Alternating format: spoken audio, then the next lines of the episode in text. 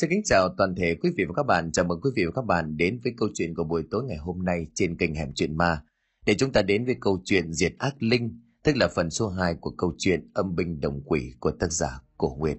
Bây giờ chúng tôi hân hạnh mời quý vị và các bạn đến với câu chuyện Diệt Ác Linh tác giả Cổ Nguyệt qua phần diễn đọc của Đình Soạn.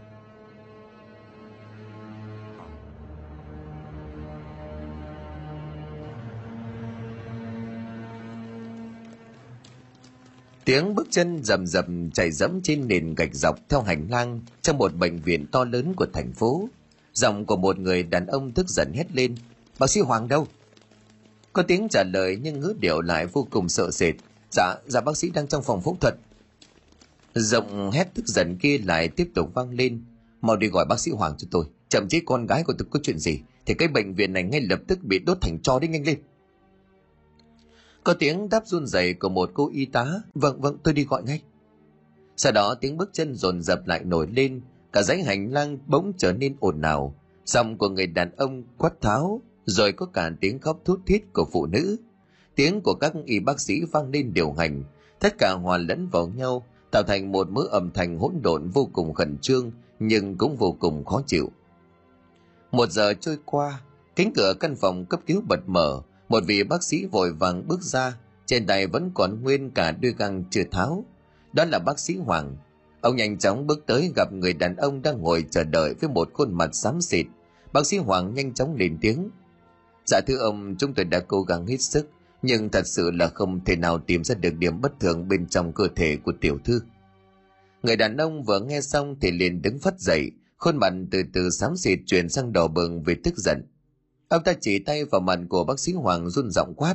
Cậu nói sao? Nghĩa là cậu không cứu được con gái tôi. Bác sĩ Hoàng trên trán đã bắt đầu ướt lã mồ hôi. Ông thừa biết nếu trả lời là đúng, thì ngay lập tức sẽ bị một đòn chí mạng giáng xuống đầu của mình. Còn nếu như nói là cứu được, thì đó chính là phản bội lại lương tâm của nghề nghiệp.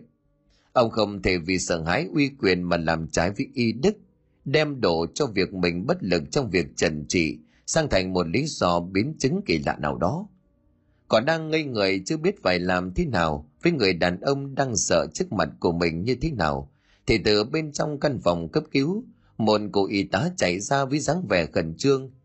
Nhìn bác sĩ Hoàng rồi thông báo, bác sĩ Hoàng, bệnh nhân đã tỉnh lại rồi, nhịp tim cũng ổn định, hơi thở đang dần dần hồi phục. Bác sĩ Hoàng vừa nghe xong thì khuôn mặt liền trở nên hồng hào, bởi biết mình vừa vượt qua được kiếp nạn. Ông nhanh chóng gật đầu với cô y tá rồi quay sang nhìn người đàn ông dữ tợn kia. Nói một câu trước khi quay trở vào bên trong phòng cấp cứu. Xin ông đợi một lát, tôi sẽ cố gắng để tiểu thư được sớm bình phục. Sau đó bác sĩ Hoàng cũng ngay lập tức xoay người bước nhanh vào bên trong. Cánh cửa lạnh băng lại khép vào. Ở bên ngoài lúc này có hai con người đang ôm trong tâm trạng đứng ngồi không yên.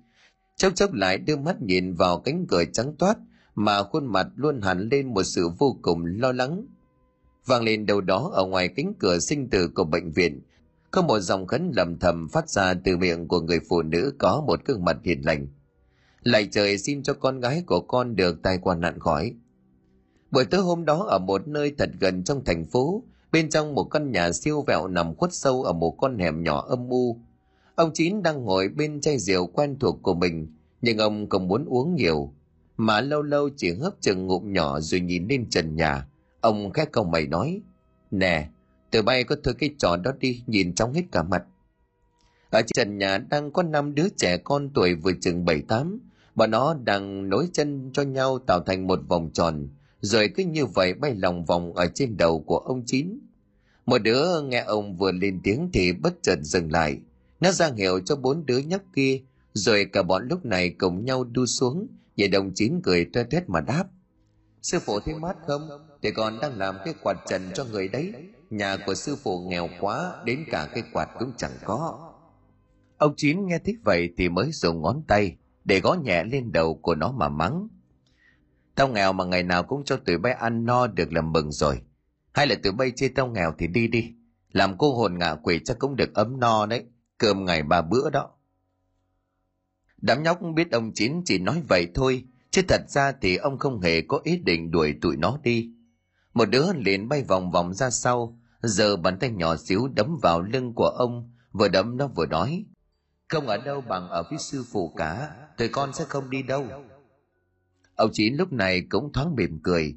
Ông đưa mắt nhìn một lượt ba đứa nhóc trước mặt của mình và còn một đứa đang định bợ ở đằng sau lưng. Ánh mắt hiền từ tựa như là một người cha đang nhìn vào bầy con của mình vậy. Ông cảm thấy hài lòng vì tụi nó bây giờ đã trở thành những vong hồn không còn mang theo tà khí, là những âm binh đồng quỷ vô hại chỉ phát huy sức mạnh khi có hiệu lệnh và sự tác động của ông vào tụi nó mà thôi. Vốn dĩ quân đoàn âm binh này lúc đầu có hơn những 30 đứa, nhưng ông Chín vì không nỡ để cho linh hồn của tụi nó bị đoạn đầy ở chốn dương trần mà không được đi đầu thai thoát kiếp, cho nên dẫn tụi nó lên chùa làm lễ cầu siêu quy y tam bảo. Chỉ duy nhất còn lại năm đứa này là không chịu. Chúng nói là muốn theo ông, công ông để đi khắp nhân gian thế thiên hành đạo. Ông Chín trước sự kiên quyết của tụi nó thì cuối cùng ông cũng đành gật đầu chấp nhận. Thế là cả năm đứa mới theo ông quay về. Ông đặt tên cho tụi nó là Kim Mộc Thủy Hỏa Thổ, theo ngũ hành âm dương để tiện bề kêu gọi. Ông Chín nhìn tụi nó một lát rồi như sực nhớ ra, ông liền lên tiếng hỏi, thằng An đâu? Thằng nhóc con lớn nhất có cái mái tóc vàng cháy, chắc là do lúc còn sống bị phơi nắng quá nhiều. Nó tên là Hỏa. Hỏa nhìn ông Chín vui vẻ trả lời, dạ đại ca đi tìm à, Linh Miêu rồi sư phụ. Ông Chín nghe nói trả lời như vậy thì thoáng trong mày liền hỏi, Linh Miêu, nó tìm Linh Miêu làm gì? Lúc này đến lượt của thằng nhóc có làn da như là nhọ nổi, chắc cũng là bị nắng ăn. Nó tên là Thổ, Thổ bay lên là là ngang mặt ông Chín. Nó nhanh miệng đáp ngay thay lời của Hòa. Dạ con nghe đại ca nói nếu hút được thần khí của Linh Miêu thì sẽ còn được tăng thêm đạo hạnh đó sư phụ, cho nên đại ca đi rồi. Ông Chín nghe xong thì khuôn mặt từ từ giãn ra. Ông im lặng một lát rồi khẽ gật gù, lầm bầm vào trong miệng. Giỏi, nó tiến bộ nhiều đấy. Xem ra cũng đến lúc cho tuổi còn ngào dù tứ hải. Theo ta mà thay trời hành đạo. Trong một ngôi biệt thự sang trọng ở nội ô thành phố, có một người con gái đang nằm trên một chiếc giường lớn được làm bằng loại gỗ trầm hương quý hiếm. Cô gái với hai mắt chỉ mệt mỏi khép hờ chứ không hề ngủ. Người phụ nữ ngồi bên cạnh cô trên khuôn mặt hẳn lên một nét lo lắng, cất giọng nhẹ nhàng hỏi. Hương à, còn thấy trong người con sao? Cô gái lúc này mới chậm rãi những hai hàng mi của mình lên cao, quay qua nhìn người phụ nữ khẽ mỉm cười rồi đáp. Con không sao cả, mẹ đừng lo, mẹ về phòng nghỉ ngơi đi. Nhưng mà người phụ nữ lại lắc đầu, bà đưa tay lên sờ vào chắn của cô gái rồi nói. Con vẫn còn sốt đó, mẹ phải ở lại với con, con cứ ngủ đi một giấc đi, mọi chuyện đã có mẹ và ba con lo liệu cả rồi. Người con gái có lẽ vì trong người vẫn còn thêm mệt mỏi, cho nên là khẽ gật đầu rồi nhanh chóng nhắm chặt mắt lại chìm vào trong giấc ngủ. Bà mẹ của cô gái đó ngồi nhìn con, trên đôi mắt bắt đầu rưng rưng ngấn nước. Bà khẽ kẹo lấy tấm chăn cao đắt ngang ngực của cô, rồi mới từ từ đứng lên. Cầm lúc đó cánh cửa trong căn phòng lớn của cô gái cũng vừa bật mở, một người đàn ông nhanh chóng bước vào. Bà mẹ của cô gái nhìn thấy ông thì mới đưa tay lên trên miệng, ra hiệu im lặng. Rồi cả hai cùng nắm tay nhau bước ra khỏi phòng, đứng bên cạnh để nói chuyện. Nó sao rồi? Tạm thời thì cũng ổn, nhưng mà tôi thấy nó vẫn còn yếu lắm tôi sợ. Rốt cuộc thì con gái của mình nó bị gì chứ? Tôi đã huy động tất cả các bác sĩ giỏi về đây để mà chữa trị cho nó, kể cả là bác sĩ chuyên khoa từ nước ngoài về, mà cũng chẳng ai tìm ra được nguyên nhân cả. Vậy rồi cả hai người họ chẳng ai bảo ai, đều cùng nhau cất tiếng thở dài đầy im lặng. Người đàn ông đó chính là một doanh nhân giàu có có tên gọi là Quách Hùng. Ông nắm trong tay rất nhiều tài sản và doanh nghiệp có ước tính lên đến hàng ngàn tỷ đô la. Có thể nói ông Quách Hùng chính là một tỷ phú ngầm, gọi là tỷ phú ngầm vì ông ít khi nào chịu xuất hiện trước báo chí hay là giới truyền thông. Người ta chỉ biết đến ông là một doanh nhân thành đạt, nhưng thế nhưng mà uy quyền của ông thì hầu như tất cả mọi người trên thương trường lẫn mọi ban ngành đều biết và vô cùng vị nể. còn người phụ nữ tất nhiên là vợ của ông người ta cũng chẳng biết tin thật của bà là gì chỉ quen miệng gọi bà là bà hồng. Bà hồng thì chẳng bao giờ tham gia vào công việc làm ăn của chồng. Chỉ luôn đứng ở phía sau để làm một hậu phương vững chắc cho ông và ngày ngày chỉ ở trong nhà chăm sóc cho con cái và trông coi vườn tược, vì đó cũng chính là thu vui tào nhã của bà. Thỉnh thoảng thì đi chùa cầu an cho gia đình, bà là một người hiền lành lương thiện, khác xa với chồng. Nhưng có lẽ vì ông hùng là một doanh nhân cho nên là cần phải đủ bản lĩnh để chèo lái con thuyền sự nghiệp. Và tất nhiên điều đó cũng đã hình thành nên tính cách lạnh lùng nghiêm nghị của ông. Nhưng đối với gia đình vợ con thì ông hùng lúc nào cũng nhẹ nhàng đầy tình cảm. Hai người chỉ đồng nhất được một người con gái tên là thiên hương còn năm nay vừa mới tròn 18 tuổi. Vẫn còn ngồi ghế nhà trường, nhưng mà chẳng may cách đây hai năm vì không hiểu vì lý do gì mà cô đột nhiên lại đổ bệnh, kể từ cái hôm đi viếng mộ của ông bà. Khi trở về đến nhà, thì thiên hương có than với bà hùng là cô bị đau đầu chóng mặt, rồi tự nhiên lăn đồng ra ngất xỉu ngay ở chính giữa nhà. Bà hồng hoảng hốt mới gọi xe cấp cứu đưa cô đi bệnh viện. Thế nhưng mà bác sĩ mặc dù đã cố gắng tận tình thăm khám cho thiên hương, nhưng họ bảo với ông bà hồng rằng họ chẳng tìm được nguyên nhân nào dẫn đến căn bệnh kỳ lạ này của cô. Rồi cứ như vậy, mỗi tháng một lần kéo dài cho đến vài ngày, thiên hương lại lên cơn nóng sốt co giật. Trong cơn mê sảng, cô luôn làm nhảm trong miệng của mình với những câu nói vô cùng khó hiểu. Có lúc thì nhẹ, có lúc thì nặng, cũng giống như ngày hôm qua, tình trạng của thiên hương vẫn luôn khiến cho bác sĩ phải lắc đầu bó tay bởi dù có cơ hội trần xét thế nào, thì cũng chẳng có ai tìm ra được nguyên nhân căn bệnh vô cùng kỳ lạ đó. Bà hồng sau một hồi im lặng, lúc này mới ngước mắt lên nhìn chồng mà ngập ngừng nói, ông, hay là con hương nó bị ông hồng cái nhíu mày liếc sang nhìn vợ. Ông không hiểu ý định của bà nói gì, cho nên mới đành nhanh chóng hỏi lại, bị cái gì? Bà muốn nói sao? Bà hồng không nhìn được, cho nên vội vàng nhìn ông mà nói, có khi nào con gái của mình nó bị người âm quấy phá không ông? Ông còn nhớ cái bà già an xin ở trước cổng chùa đã nói gì hôm mình đi cúng không? Ông hồng vừa nghe xong thì thoáng cau hai hàng lông mày lại. Bản thân của ông cũng là người vốn rất tin vào những chuyện về phong thủy, bởi ông là dân làm ăn, cho nên điều đó rất cần thiết thỉnh thoảng ông vẫn thường cùng với bà đi chùa cúng viếng để cho công việc của mình thêm phần thuận lợi. Nhưng phong thủy khác với mê tín dị đoan. Ông không tin vào ma quỷ hay những thứ linh tinh mà người ta vẫn thường hay nói là cõi âm dương gì đó. Vì vậy cho nên là ngay khi nghe bà hồng vừa nhắc đến chuyện hôm trước, thì ông đã lắc đầu gạt đi ngay cái ý nghĩ của bà. Bà lại đi tin vào mấy cái chuyện vơ vẩn đó sao hả? Khéo người ta chỉ lừa mình thôi muốn ăn tiền đó. Mặc dù không đồng ý với suy nghĩ của vợ, thế nhưng mà ông hồng nói chuyện với bà với một thái độ điềm nhiên chứ không hề khó chịu. Tính của ông xưa nay là như vậy. Đối với gia đình vợ con, ông chưa một lần nào cộc cằn hay nghiêm khắc. Bà hồng lúc này nghe chồng nói như vậy thì liền lắc đầu. Bà run giọng nói với ông, mình cứ thử tin một lần đi ông, biết đâu là sẽ cứu được con mình chứ bây giờ mà ông thấy đó, bao nhiêu là bác sĩ có ai chữa được cho nó đâu? Ông hồng trông thấy thái độ đầy lo lắng và nét xanh xao tiểu tụy của vợ, thì cũng không nỡ dập tắt tia hy vọng của bà. Im lặng một lúc rồi cuối cùng ông cũng đành gật đầu nhìn bà mà đáp, thôi được rồi, nếu bà đã nói như vậy thì cứ làm theo ý của bà đi. Nhưng mà bây giờ chúng ta phải nên bắt đầu từ đâu? Bà hồng được chồng đồng ý thì ngay lập tức liền trở nên vui mừng. Bà liền níu lấy cánh tay của ông, một ánh mắt tràn đầy hy vọng bà nói, ngày mai tôi với ông đi lên chùa hoàng diệu để làm gì? Tìm bà già ăn xin đó, dù gì thì cũng chỉ có bà ta là vừa mới nhìn đã biết ngay tình trạng của con gái mình.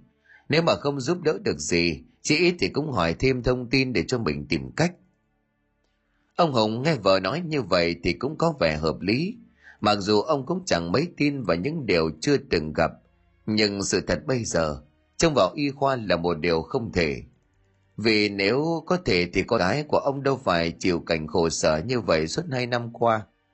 Như vậy cho nên ông cũng gật đầu nhìn bà Hùng rồi đáp. Được rồi, để ngày mai tôi thu xếp công việc rồi chờ bà đi. Bây giờ thì bà tranh thủ nghỉ ngơi một chút đi. Mấy ngày rồi thức trắng cả đêm nói mãi chẳng nghe gì cả. Bà Hùng lúc này như được nhen nhóm một tiếng hy vọng ở trong lòng thì cũng như chút bỏ được phần nào sự lo lắng. Bà liền gật đầu nhanh chóng rồi nhìn ông Hùng thúc giục. Tôi biết rồi, tôi vào với nó một chút rồi đi ngủ. Ông cũng về phòng ngủ đi, ngày mai còn dậy sớm đó. Ông hồng biết tính của vợ cho nên cũng thôi không nói gì thêm. Ông gật đầu rồi đi thong thả bước trở lại căn phòng. Bà hồng cũng thẳng hắt ra một nơi như vừa chút đi gánh nặng mà mở cửa phòng vào với con gái. Bà hồng ngồi xuống bên chiếc ghế cạnh giường đang tỏa ra một mùi gỗ trầm phẳng phất vô cùng dễ chịu. Bà nhìn Thiên Hương đang ngủ say, hơi thở của cô đều đều mà trong lòng cảm thấy thương đứa con gái bé nhỏ của bà vô cùng. Bà cầm tay của cô áp lên mặt của mình rồi thì thầm nói. Cầu trời thương tình cho con gái của mẹ được bình yên. Bà Hồng trên khoe mắt đã bắt đầu rưng rưng, bà nắm chặt bàn tay của con gái mà nhìn con không khỏi xót xa. Thì ngay lúc này, đột nhiên một bàn tay của thiên hương bất chợt động đậy, rồi ngay lập tức bấu chặt vào cổ của bà Hùng. Bà Hùng bị bất ngờ cho nên không gỡ được, bà chỉ biết kêu ú ớ, những thành âm ngắt quãng trong cổ họng, rồi trợn to đôi mắt của mình mà nhìn chằm chằm vào con gái. Thiên Hương lúc này đã ngồi bật dậy, khuôn mặt của cô nhăn nhúm méo sạch trông vô cùng kỳ quái. Bàn tay của Thiên Hương vẫn còn đang siết chặt lấy cổ của bà Hùng, miệng rít lên bằng một thứ âm điệu trầm trầm, nghe giống như là người lưỡng tính. Bà định làm gì? Đi tìm con mụ đó hả? Tức, bà nghe rõ chưa? Nếu không thì đừng có trách sao tôi không giữ mạng con bà. Bà Hồng hô hấp đang dần dần bị thất nghẹn, bà cố bấu chặt vào bàn tay của Thiên Hương mà đẩy cô ra. Nhưng sức lực của bà không đủ. Rồi vào những giây phút bà sắp không trụ nổi nữa, thì cánh cửa căn phòng đã bật mở. Ông Hồng lập tức xuất hiện vì ông vô tình nhìn vào máy quay, thấy cảnh tượng này. Kể từ ngày Thiên Hương bị bệnh, thì trong phòng của cô lúc nào cũng được theo dõi bởi ông bà. Cũng chẳng đủ sức mà cứ ở mãi bên cô Ông Hồng nhanh như cắt lao tới chỗ bàn tay của Thiên Hương giật mạnh ra ngoài. Bà Hồng được giải thoát khỏi bàn tay, không hiểu vì sao mà tự nhiên lại trở nên cứng như sắt của con gái, thì cũng bị té nhào ra đất. Bà ôm lấy cổ của mình mà ho lên sặc sụa. Lúc này ông Hùng mới đỡ bà dậy rồi dìu bà lùi ngay ra phía cửa. Bởi thiên hương giống như là một con mèo hoang hung dữ, đằng sổ lông sẵn sàng tấn công mọi thứ. Cô đang trợn ngược hai trong mắt của mình lên nhìn họ và từ trong miệng luôn phát ra những tiếng gầm gừ trông vô cùng đáng sợ. Bà Hồng vì lo lắng cho con gái cho nên toan lao tới thì đã bị ông Hồng giữ chặt lấy cánh tay. Ông nhìn bà lắc đầu rồi nhìn vào thiên hương như tỏ ý bảo bà không được đến gần. Bà Hồng lúc này đã bắt đầu khóc ngất. Bà nhìn con gái đang trở nên điên loạn nhưng không biết phải làm gì Bà quay lại nhìn ông nghẹn ngào nói không thành tiếng. Làm sao bây giờ hả ông? Con Hương, con Hương nó bị gì thế kia?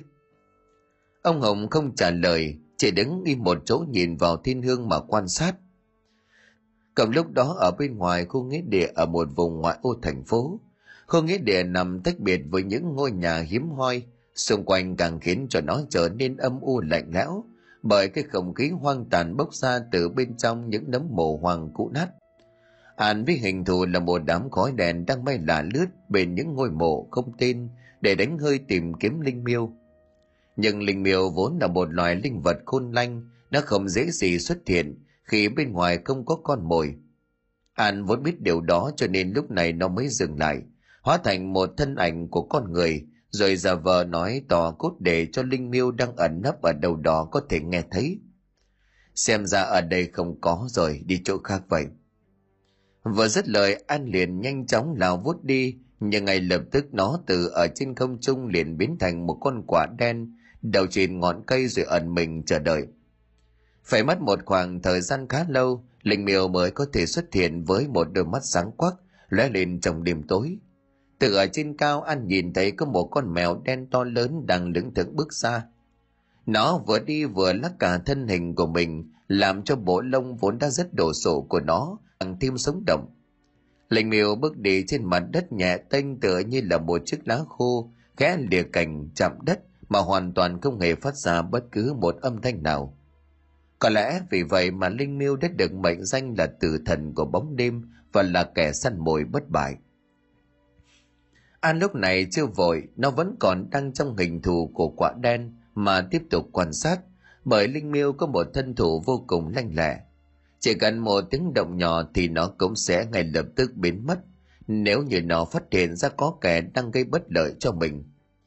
Khu nghĩa địa này lại càng trở nên thâm u ma quái bởi sự xuất hiện của con mèo đen với đôi mắt lóe lên hai vệt sáng, đang chuẩn bị đi vào bên trong khu vực của người dân để mà tìm kiếm con mồi. An vẫn còn chưa vội, nó vẫn ngồi im tiếp tục theo dõi. Cho đến khi Linh Miêu không còn phòng bị nữa, thì lúc này An lập tức lao xuống. Nó đứng ngắn ngang trước mặt con mèo đen bằng một thân ảnh của con người. An nhìn Linh Miêu mà gắn lên từng tiếng. Mày định đi đâu? Định vào nhà người ta để vật chết ra súc à? Xui cho mày là gặp phải tao rồi. Con mèo đen nhìn thấy An lúc này thì lập tức sủ lông, nó nhe hai hàm răng sắc nhọn của mình gầm gừ. Tiếng gầm của nó vang lên trong bóng đêm, nghe giống như là tiếng kêu gào của loài ma quỷ. An lúc này mới từ từ tiến tới, đôi mắt của nó đỏ ngầu nhìn lăm lăm vào Linh Miêu. Linh Miêu có lẽ cũng cảm nhận được nguy hiểm, ngay lúc này cho nên nó cũng từ từ lùi lại. Rồi cứ như vậy một bên tiến một bên lùi, cho đến khi An bất ngờ lao đến, thì con Linh Miêu cũng nhanh như cắt, giơ cả móng vuốt của mình lên để mà đỡ đòn, đồng thời tấn công trực diện. Cuộc chiến giữa vong hồn và linh thù cũng bắt đầu nhanh chóng diễn ra, nhưng tất nhiên là phần thắng thuộc về một vong hồn mạnh, mang mệnh âm dương, vì An lúc nào cũng có thần quang hộ thể, và sức mạnh của huyết ngọc vẫn còn đang ngự trị bên trong linh hồn của nó. Còn linh miêu bị đánh vào đúng tử huyệt, nó liền kêu ré lên một tiếng thất thanh, rồi ngay lập tức phóng đi, hòng trốn chạy nhưng An đã nhanh tay hơn.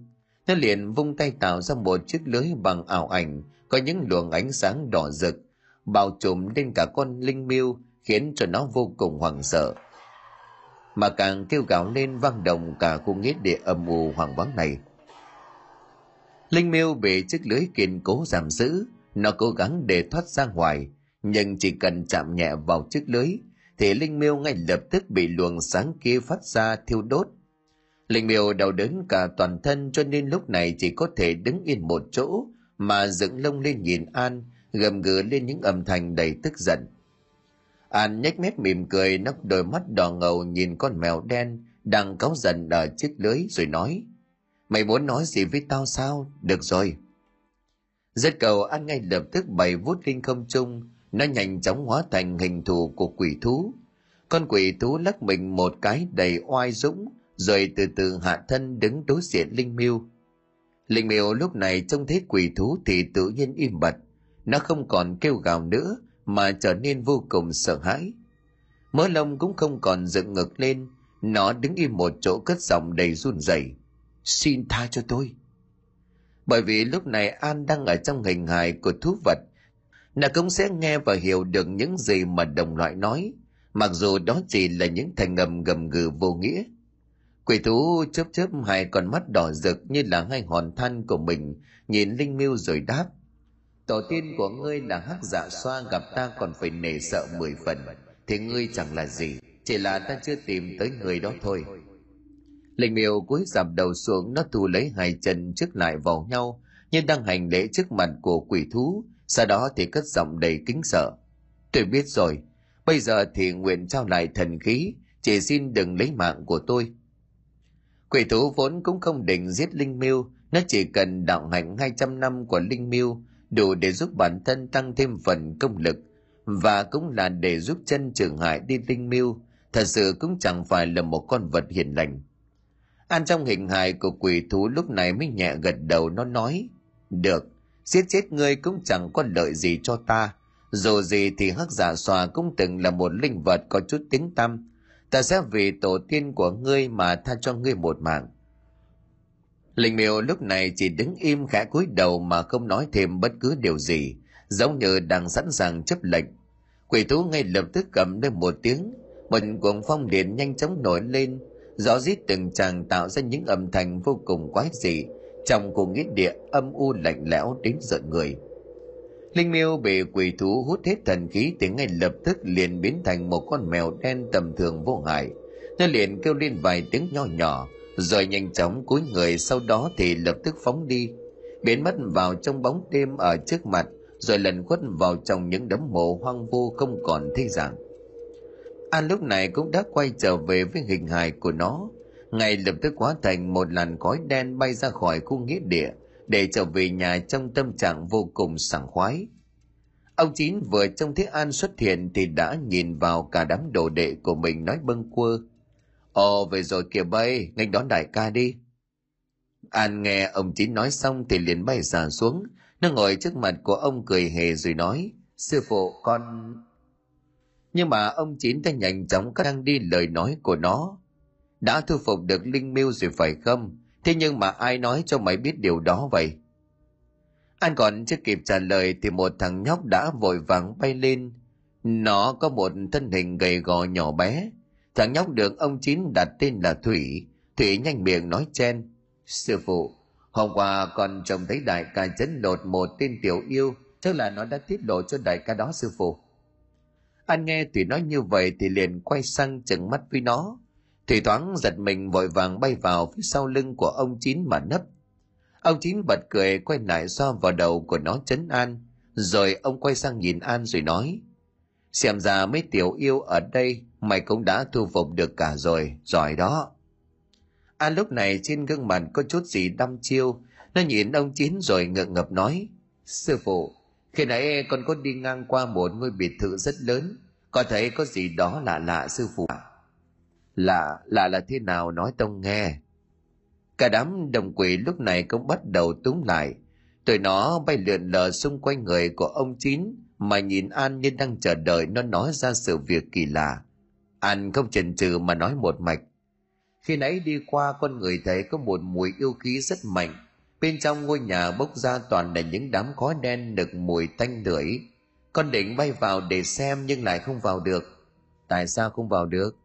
con không biết nhưng mà khi con vừa bay được vào bên trong cánh cẩm thì đã bị một luồng khí nóng rát đánh bật trở ra nó không làm cho con đau nhưng nóng lắm, sư phụ ông chín lúc này tự nhiên lại bỗng im lặng mà không nói gì rồi phải một lúc sau ông mới khẽ gật gù chậm rãi kỳ lạ đấy đến cả quỷ thú mà còn bị luồng khí đó thiêu đốt xem ra kẻ đang ở trong ngôi nhà đó cũng không hề tầm thường Lúc này An và cả năm đứa đệ tử đều mở to mắt của mình lên, nhìn ông Chín đồng thành hỏi, là kẻ nào vậy thưa sư phụ? Ông Chín với một khuôn mặt nghiêm nghị nhìn tụi nó, rồi cất giọng lạnh băng, ác linh. Ác linh? Nó là gì hả sư phụ? Cả đám lúc này trông thấy khuôn mặt nghiêm túc của ông Chín thì liền cảm thấy tò mò về cái tên ác linh. Mà nó đều mở to những cặp mắt của mình ra nhìn ông rồi chờ đợi. Ông Chín khẽ gật gù, nhìn một bầy đồng quỷ mà từ từ giải thích. Nó là một vong hồn bị chết trẻ, nhưng không siêu thoát mà còn vất vưởng trên dương trần. Trải qua nhiều năm nó sẽ trở thành ác linh bởi tích tụ quá nhiều oán khí có lẽ là do bị chết oan. An vẫn còn đang ngồi chăm chú lắng nghe, rồi nó bỗng nhiên cắt ngang lời của ông Chín. Nếu vậy thì cũng có khác gì cái bọn tiểu yêu kia đâu. Vậy thì tại sao nó lại mạnh như vậy? Ông Chín lắc đầu chậm rãi rồi đáp, không giống. Bọn tiểu yêu kia chỉ là những vong hồn tầm thường, đạo hành trên dưới chỉ có mấy mươi năm. Còn ác linh nó là một vong hồn trải qua hàng trăm năm, nó hấp thụ âm khí quá nhiều, từ những bãi tha ma hay là nghĩa trang nghĩa địa. Trong người lại mang thêm oán khí, nó có thể trở thành ngạ quỷ, đạo hành có lẽ cũng không thua kém gì tao đâu. An thoáng giật mình, nó nghe ông Chín nói về ác linh mà tự nhiên lại cảm thấy có gì đó vừa sợ sợ, nhưng cũng là tò mò. Một thằng nhóc có một làn da trắng bệch lúc này cũng lướt trên ngồi trên mặt của ông Chín. Nó là Kim. Có lẽ Kim cũng thấy tò mò cho nên cất tiếng hỏi. Sư phụ, vậy ác linh đó nó có hại người không? Ông chính liền gật đầu đáp. Đã gọi là ác linh thì tất nhiên là nó sẽ ác rồi. Đó là một con ngạ quỷ trăm năm, sẽ tìm những người hợp mệnh để đeo bám nhập hồn, rồi từ từ ăn mòn luôn cơ thể của người đó. Sau đó thì nó sẽ trở lại trong thân xác của họ biến thành con người. Nhưng sẽ là một người xấu, dùng tà thuật để hòng làm thay đổi càn khôn. An lúc này mới khẽ gật gù. Thảo nào con cảm nhận được luồng khí đó rất nóng, coi không thể nào tiếp cận được. Ông Chín lại gật đầu đưa tay lên bấm bấm rồi sau đó nói với cả đám đệ tử. Xem ra chúng ta phải đến ngôi biệt thự đâu một chuyến rồi. Sáng hôm sau Thiên Hương tỉnh dậy thì đã thấy ông Bằng Hùng đang ngồi bên cạnh nhìn mình chăm chú. Cô khẽ chấp lấy đôi mắt nặng nề cất giọng. Sao ba mẹ ở đây? Con lại lên cơn nữa sao? Bà Hồng trên khuôn mặt lúc này hiện rõ lên nét lo lắng. Bà cầm tay con gái run rộng. Còn thấy trong người sao? Ông Hồng cũng lên tiếng. Con ổn chứ có mệt không? Thiên Hương nhẹ lắc đầu cô cố gắng ngồi dậy. Bà Hồng đưa tay đỡ con gái. Cơ thể của Thiên Hương nhẹ tênh vì gầy. Cô mỉm cười chấn an ông bà nhìn họ đáp. Con không sao, ba mẹ đừng lo. Vài hôm nữa là khỏi thôi mà. Bà Hồng khẽ thở dài vừa định nói thêm điều gì đó, thì ngay lúc này bỗng nhiên có tiếng gõ cửa. Một cô người hầu chậm rãi bước vào nhìn ông bà lễ phép nói. Dạ thưa ông bà, ở dưới nhà có người muốn gặp ông bà. Nhưng mà ông Hùng quay lại khoát tay, không gặp báo là hôm nay tôi không tiếp khách. Ông Hồng nói xong thì cũng quay lưng lại không bận tâm đến thái độ lúc này còn đang ngập ngừng của người hầu gái. Thậm chí ông còn chẳng buồn hỏi người muốn gặp mình là ai tên là gì. Nhưng mà bà Hồng thì nhìn thấy người hầu gái trên khuôn mặt có một chút gì đó biểu hiện hơi kỳ lạ. Cho nên bà liền ghé nhíu mày nhìn cô rồi hỏi, sao vậy? Sao còn chưa xuống báo với người ta? Người hầu gái lúc này tự nhiên liếc mắt nhìn sang thiên hương ngập ngừng. Bà Hồng linh cảm có chuyện gì đó liên quan đến con gái, cho nên liền dậy kéo lấy tay của người hầu ra ngoài, Đứng ở hành lang bà hỏi, có chuyện gì con nói đi. Dạ thưa bà, ở dưới nhà có một người tự xưng là thầy Pháp. Ông ta nói muốn gặp ông bà để nói chuyện về cô chủ. Bà Hồng chỉ nghe đến đây thì đôi mắt liền mở ra sáng rỡ và nói, thật vậy sao? Dạ, đi, dẫn bà xuống dưới gặp ông ta mau. Người hầu gái gật đầu liền vội vàng quay đi xuống trước. Bà Hồng cũng vội vàng nối gót theo sau mà không kịp luôn quay cả trở vào nói chuyện vui này cho chồng. Thế nhưng mà vừa đi được vài bước thì bà Hồng bỗng nhiên dừng lại. Bà níu lấy tay của cô hầu gái thoáng nhíu mày. À mà khoan, chuyện của cô chủ làm sao ông ta biết? Người hầu gái vội vàng lên tiếng đáp. Dạ lúc đầu thì không biết. Ông ta hỏi ở trong nhà này có ai bị bệnh không? Con nói là cô chủ, nhưng mà con chỉ nói là cô chủ bị sốt cao co giật. Thế là ông ta nói muốn gặp ông bà và tự xưng là thầy Pháp. Bà Hồng thoáng im lặng vài giây dường như để suy nghĩ điều gì, rồi cũng ngước mắt lên nhìn người hầu gái cằn dặn. Để bà từ xuống gặp ông ta được rồi, con lên tìm cách nói với ông đi, nhớ đừng để cho cô chủ nghe thấy biết chưa. Người hầu gái cúi đầu khẽ dạ rồi ngay lập tức đi ngược trở lên, bà Hồng thì cũng nhanh chóng chỉnh lại quần áo của mình rồi nhanh chân bước vội xuống lầu. Ở dưới phòng khách ông Chín đang ngồi trầm ngâm nhìn ngắm những vật dụng trang trí, có lẽ cũng chỉ là để giết thời gian, chứ ông thì không bao giờ quan tâm đến chuyện thẩm mỹ. Lúc này năm đứa đồng quỷ cũng từ bên trong chiếc bình hồ lô chui ra. Từ nó bay vòng vòng xung quanh bên trong căn phòng khách. Thằng Mộng có vẻ am hiểu về đồ mỹ nghệ. Nó cứ lượn lờ rồi nhìn chằm chằm vào chiếc kệ bằng gỗ đang được trưng bày một thanh gươm kiểu cổ. Đoạn nó suýt xoa. Đây là loại gỗ cẩm lai loại thường hạng đó sư phụ Vậy mà gia chủ này lại dùng làm đồ trưng bày thật là dân chơi. Sao mày biết? Mày đi ăn xin mà cũng dành về đồ gỗ vậy hả? Ai tin? Mộc ngay lập tức liền biếu môi, nó vinh mặt lên nhìn thổ. Ai nói với mày tao là ăn xin?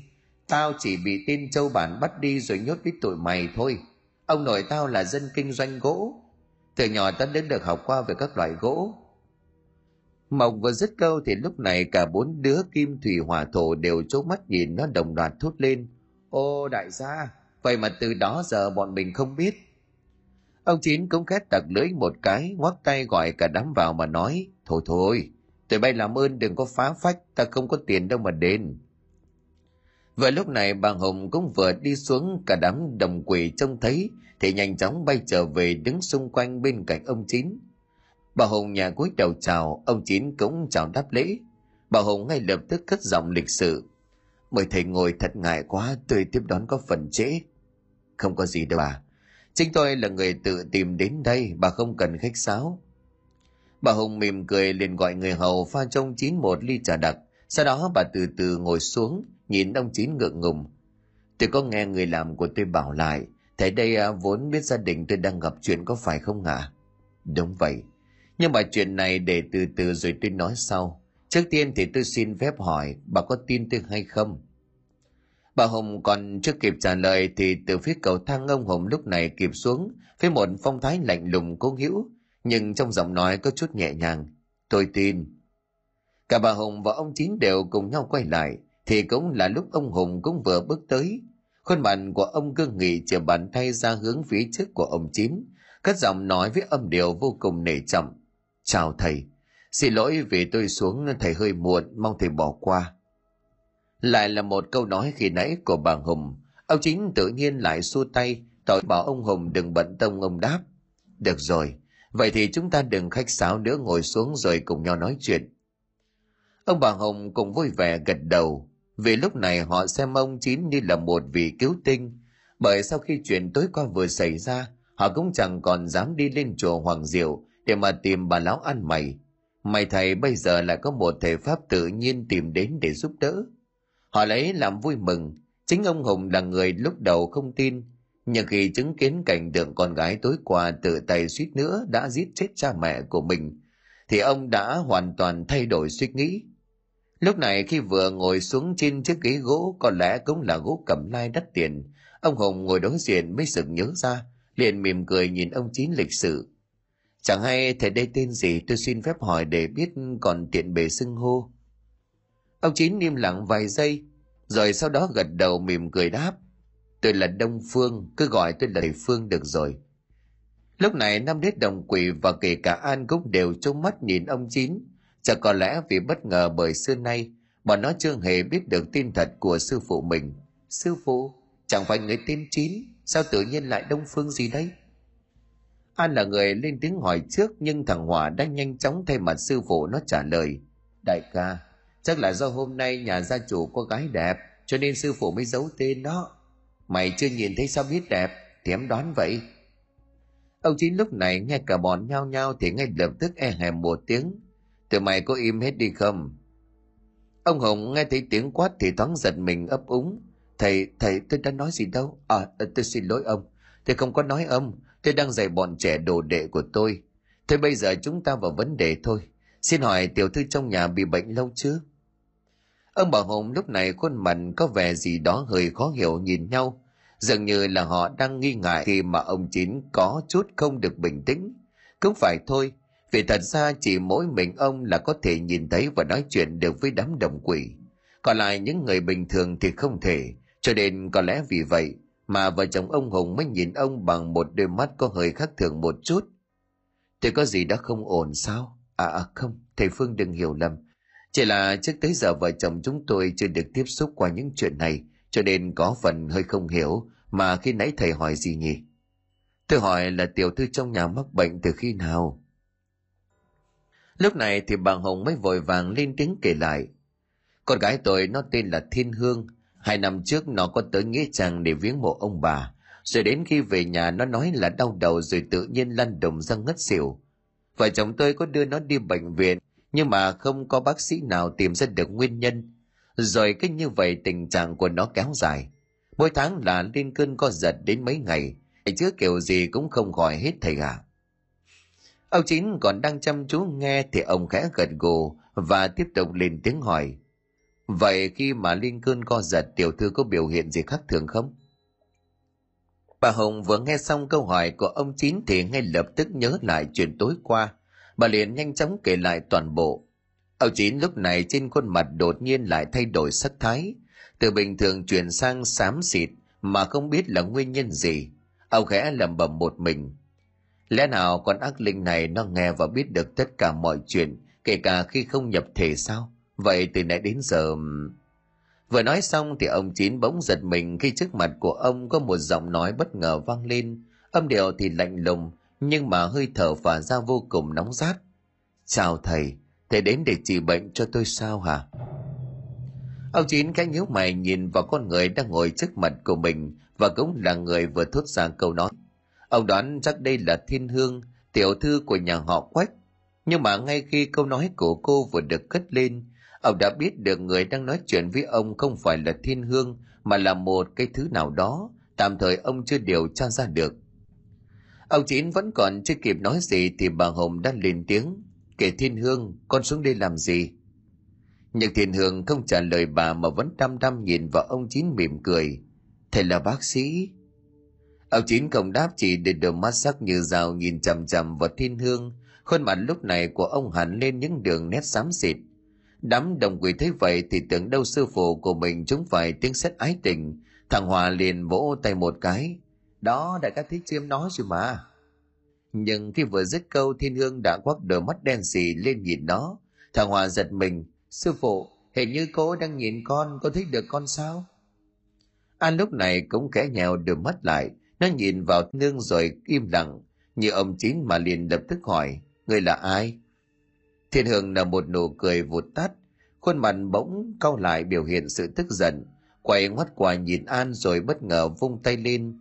Nhanh như cắt An đã bị văng ra ngoài sân trước một lực đánh rất mạnh. Lúc này từ trên khuôn miệng của Thiên Hương không thích cử động, nhưng lại phát ra một giọng nói ồm ồm của một người đàn ông nào đó. Dành còn sức láo, có tư cách hỏi tên của ta sao? Ông Chín ngay lúc này liền đập mạnh tay xuống bàn đứng dậy. Ông bà Hùng hoàng hồn liền lập tức đứng lên theo, ông Hùng liền nói, Thầy Phương, có chuyện gì vậy? Hai tôi có nói gì không phải thì xin thầy bỏ qua. Nhưng ông Chín lại giơ bàn tay lên ra hiệu cho ông Hùng im lặng, rồi ông nhìn vào thiên hương gần giọng nhưng ý thì lại nói với ông Hùng. Tôi xin phép ra về, hẹn ông bà khi khác chúng ta sẽ nói chuyện tiếp. Nhớ trông chừng tiểu thư cho cần. Rất cầu ông Chín nhanh chóng xoay lưng lại mà bước vội ra ngoài.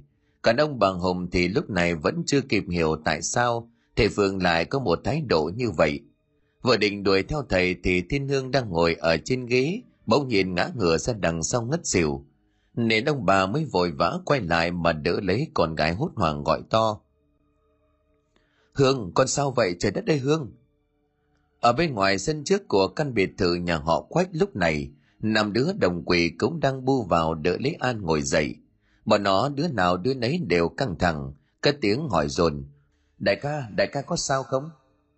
An có lẽ bị chúng đòn quá mạnh cho nên hơi trao đảo, nhưng cũng cố gắng ngồi dậy, lắc đầu nói với đám nhóc, ta không sao. Ông chín lúc này cũng vừa kịp thời bước ra, ông cầm trên tay một chiếc bình hồ lô, nói với cả an và năm đứa đồng quỷ nó không có việc gì đâu nhưng nếu là tụi bay thì sẽ có đấy mau quay về rồi nói sau nằm đứa nhóc nhìn thấy khuôn mặt của sư phụ xám xịt thì cũng đoán được đang có chuyện gì đó nghiêm trọng Bọn nó nhanh nhào gật đầu rồi lập tức chui vào bên trong chiếc bình hồ lô, bởi vì bọn chúng vốn kỵ với ánh nắng mặt trời. An cũng hóa thành một làn khói đen rồi bay vào bên trong làn áo mà ông Chín ẩn nấp. Sau đó thì sư đồ của bọn họ nhanh chóng rời khỏi căn biệt thự to lớn, để lại đằng sau lưng có một đôi mắt đỏ ngầu, đang cùng nhìn theo, cùng với một giọng cười đầy ma quái. Đêm đó thầy trò của ông Chín ngồi lại với nhau bên trong ngôi nhà quen thuộc của mình. An là đứa đầu tiên lên tiếng. Sư phụ, tại sao người không ra tay không lẽ em... Nói đến đây thì bỗng nhiên nó ngập ngừng không nói nữa. Ông Chín biết ý của nó đang định nói gì. Ông khẽ trầm giọng mà trả lời. Ta không phải sợ nó, nhưng nó đang chiếm giữ lấy thần xác của cô Thiên Hương. Nếu làm bừa thì sẽ nguy hiểm đến tính mạng của cô đó cũng là nguyên nhân khiến con ác linh đó không sợ gì thầy trò của ta. An nghe xong thì thoáng gần gù, như đã hiểu ra rồi mới nhìn ông Chín nói. Vậy không lẽ mình không có cách nào để thu phục nó được sao sư phụ? Ông Chín liền khoát tay trả lời, có chứ nhưng mà hơi khó. Vì nếu muốn triệt hạ được nó cần phải tìm cách nào đó để tiếp cận được cô Thiên Hương, dẫn cô ấy lên chùa hoặc là một nơi nào đó có thờ tượng quan công.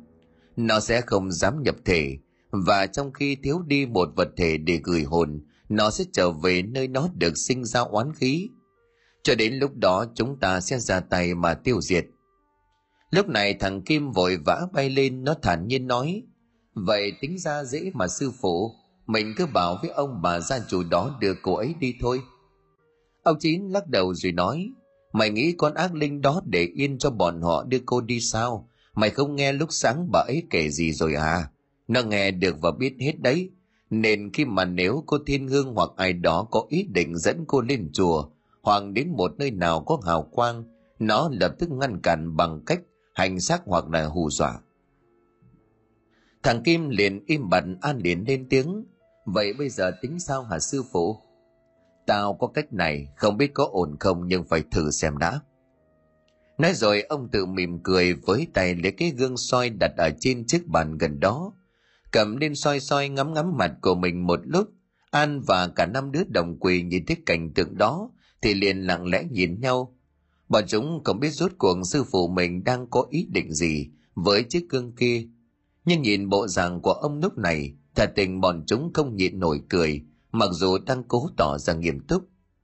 Quay trở lại ngôi biệt thự to lớn của nhà họ quách, thiện hương được ba mẹ dìu lại lên phòng nghỉ ngơi, thì cô đã ngủ liền một giấc say sưa cho đến tận chiều tối. Bà hồng đâm lo lắng, còn về phần của ông hùng thì cũng chẳng dám đi vì sợ con gái lại có chuyện gì bất ổn. Hai ông bà ngồi nhìn nhau, một nét mặt bơ phờ lộ rõ và nói với ông, liệu thầy phương có quay lại nữa không ông? Ông liền lắc đầu trả lời thầy cũng không biết, hôm nay đã nói chuyện gì được với thầy đâu, còn quên luôn không xin số phone của thầy. Bà hồng lúc này mới thoáng nhăn mặt rồi nói, tôi thấy thầy phương này có chút gì cổ quái đấy ông ạ. À. nhìn bộ dạng của thầy tôi không chắc là thầy có dùng điện thoại đâu mà không hiểu sao tự nhiên lại bỏ về giữ chừng. Ông hồng lại lắc đầu rồi khẽ thở dài rồi nói, không lẽ thầy thấy con bé nhà mình rồi nên ngắm chừng không thăm nổi, cho nên mới rút lui? Hoặc giả thầy chỉ là một tên lừa bịp mà thôi. Tới đâu tính đến đó, chứ bây giờ tôi cũng không biết phải làm sao cả. Nói rồi, hai vợ chồng nhìn nhau mệt mỏi. Ở trên giường thích hương vẫn còn đang say giấc. Hơi thở của cô phập phồng yếu ớt một làn da xanh xao tái nhợt giống như là một người bị bệnh rất lâu năm. Sáng hôm sau, trong căn nhà siêu vẹo của ông chín bỗng vang lên những tiếng xì sầm rồi có cả những điều cười ngặt ngẽo của đám nhóc âm binh đồng quỷ. Giọng của thằng hòa lúc này lại ré lên, trời đất ơi, sư phụ người đây sao? Thủy cũng nói chen, sư phụ, người mới đi thẩm mỹ về à? Kim cũng phụ họa, sư phụ, xài combo tẩy trắng toàn thân phải không? Mộc cũng tiếp, sư phụ cắt tóc ở salon nào vậy? Thổ nhanh miệng tiếp lời, sư phụ mua giày ở hiệu ở đâu? Và cuối cùng an, nó nhìn ông chín lom rom lên tiếng, sư phụ, con cần một lời giải thích về thay đổi hình tượng này. Rồi cả đám nhao nhao bu vào ông chín. Đứa thì sợ mó, đứa thì luôn miệng đánh giá. Lúc này ông chín bực mình quát lên một tiếng, tụi bay có im đi không? Để từ từ tao nói chứ vậy mà khi ông chín vừa dứt lời thì tụi nó cũng liền ngồi im ngay ngắn mắt nhìn chăm chăm vào ông mà chờ đợi. Ông chín lúc này trên người đang mặc một bộ đồ tây khá sang trọng tóc tai được cắt chải gọn gàng gương mặt cũng tút tắt lại. Nhìn ông bây giờ thì không thể nào có thể gọi ông là ông nữa mà phải gọi bằng cậu mới đúng. Vì vốn dĩ ông chỉ có hơn ngoài 40, cơ thể vẫn còn rất săn chắc khỏe mạnh dáng người cao to vạm vỡ chẳng khác gì với cái bọn thanh niên đang tập luyện mấy môn về thể hình. Chỉ là do ông không chịu chấn chỉnh, thường ngày ăn mặc xuề xòa, tóc tai thì không thèm cắt tỉa. Cho nên người ta nhìn vào mới nghĩ ông là một ông già trông có vẻ lớn tuổi. Ông chín lúc này mới chậm rãi ngồi xuống nhìn cả đám đồ đệ của mình từ tốn lên tiếng. Ta phải làm như vậy để vào nhà của ông hùng đóng giả làm người quen, tiếp cận cô thiên hương mới mong qua mặt được con ác linh đó. Nó tuy có đạo hành cao thâm nhưng về phần nhãn lực thì lại không có cửa để nhìn ra sư phụ của chúng mày. Nó chỉ người được chứ không nhìn thấy được. Không đợi cho ông chín nói hết câu an liền lên tiếng cắt ngang. Ủa sư phụ nếu vậy thì nó cũng ngửi được mùi của sư phụ chứ người làm sao mà giấu được?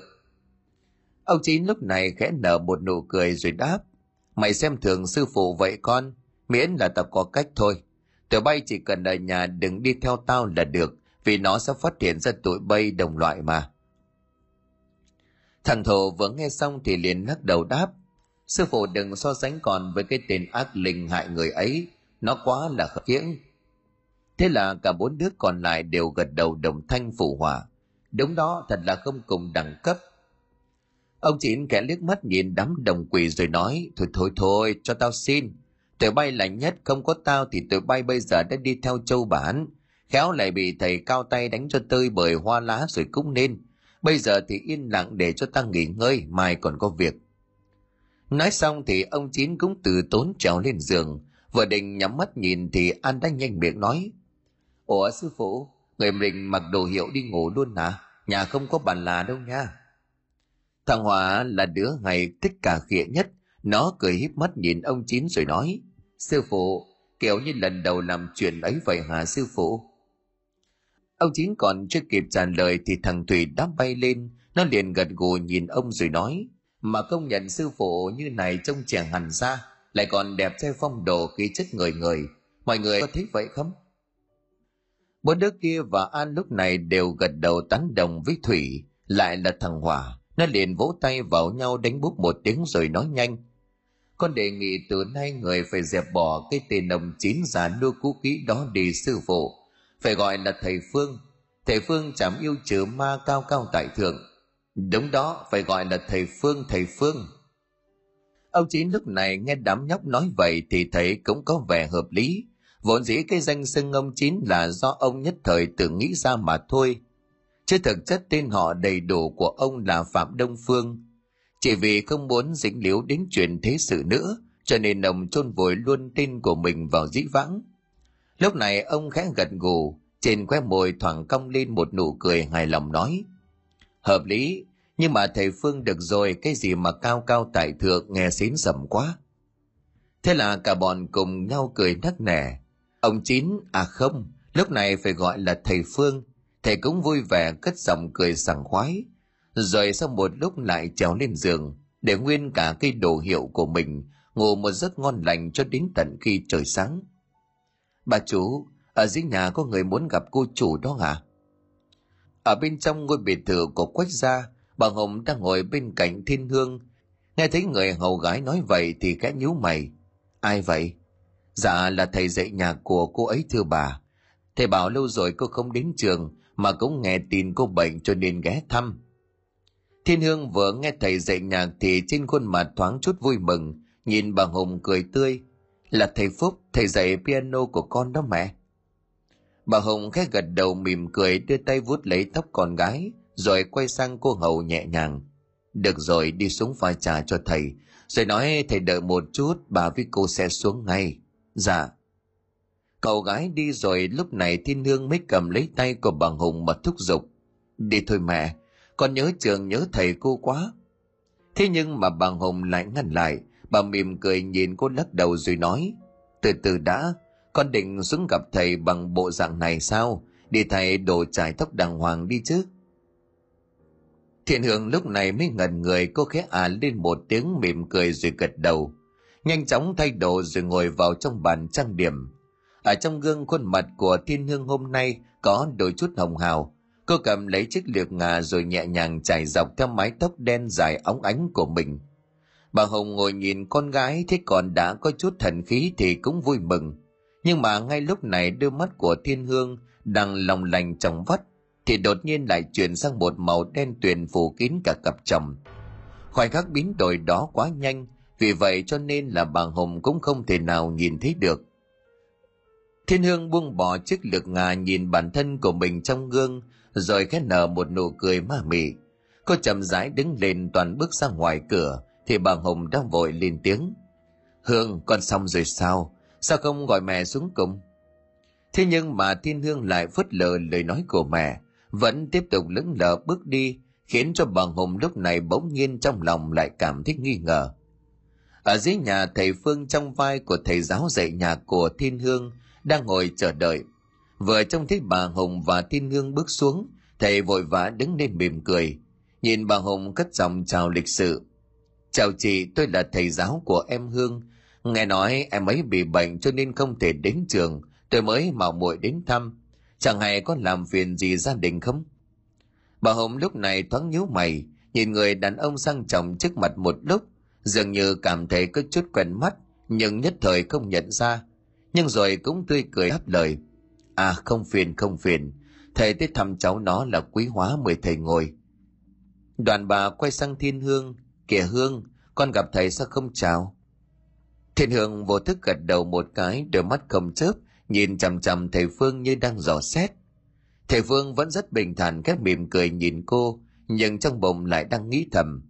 Đồ cáo già nhà ngươi, nếu như ngươi không nhập thể thì cô Thiên Hương đã sớm nhận ra ta không phải là thầy giáo, tưởng mình thông minh lại hóa ra ngu dốt. Bà Hồng lúc này trông thấy sự thay đổi đột ngột của con, thì trong lòng cũng tự nhiên thấy sợ. Vì đã nhiều lần như vậy, bà đâm ra lo lắng bởi bà không muốn cho ai biết về chuyện xảy ra con gái của mình. Nhất là bây giờ là có thầy giáo ở trường đến thăm. Điều đó càng làm cho bà trở nên e ngại. Thầy Phương có lẽ cũng biết được điều đó qua những hành động và thái độ của bà. Thầy liền cố ý chấn an. À tôi chỉ đến thăm em Hương một lát, rồi tôi sẽ về ngay không phiền em ấy nghỉ ngơi, mà anh nhà đi làm giờ hả chị? Vâng thầy, thật là ngại quá vì cháu nó vẫn còn mệt cho nên... Thầy Phương vội vàng xua tay, tỏ vẻ không quan tâm rồi thầy lại tươi cười nói với bà Hùng. À mà chị này, ngày mai ở trường có buổi hòa nhạc, các thầy cô khác đều rất mong có mặt của em Hương, vì em ấy là một cây đàn xuất sắc của trường. Chẳng hay chỉ có thể cùng à, em Hương đến dự được không? Bà Hùng nghe xong câu hỏi thì không vội vã trả lời ngay mà còn nằm mờ nhìn thầy Phương ái ngại. Lúc này Thiên Hương đột nhiên khẽ nở một nụ cười, nói với thầy Phương bằng một âm điệu trầm trầm quen thuộc. Thầy muốn em dự buổi hòa nhạc sao? Vừa nói, đôi mắt của Thiên Hương liền chuyển ngay thành một màu đen, nhìn chằm chằm vào thầy Phương không chớp.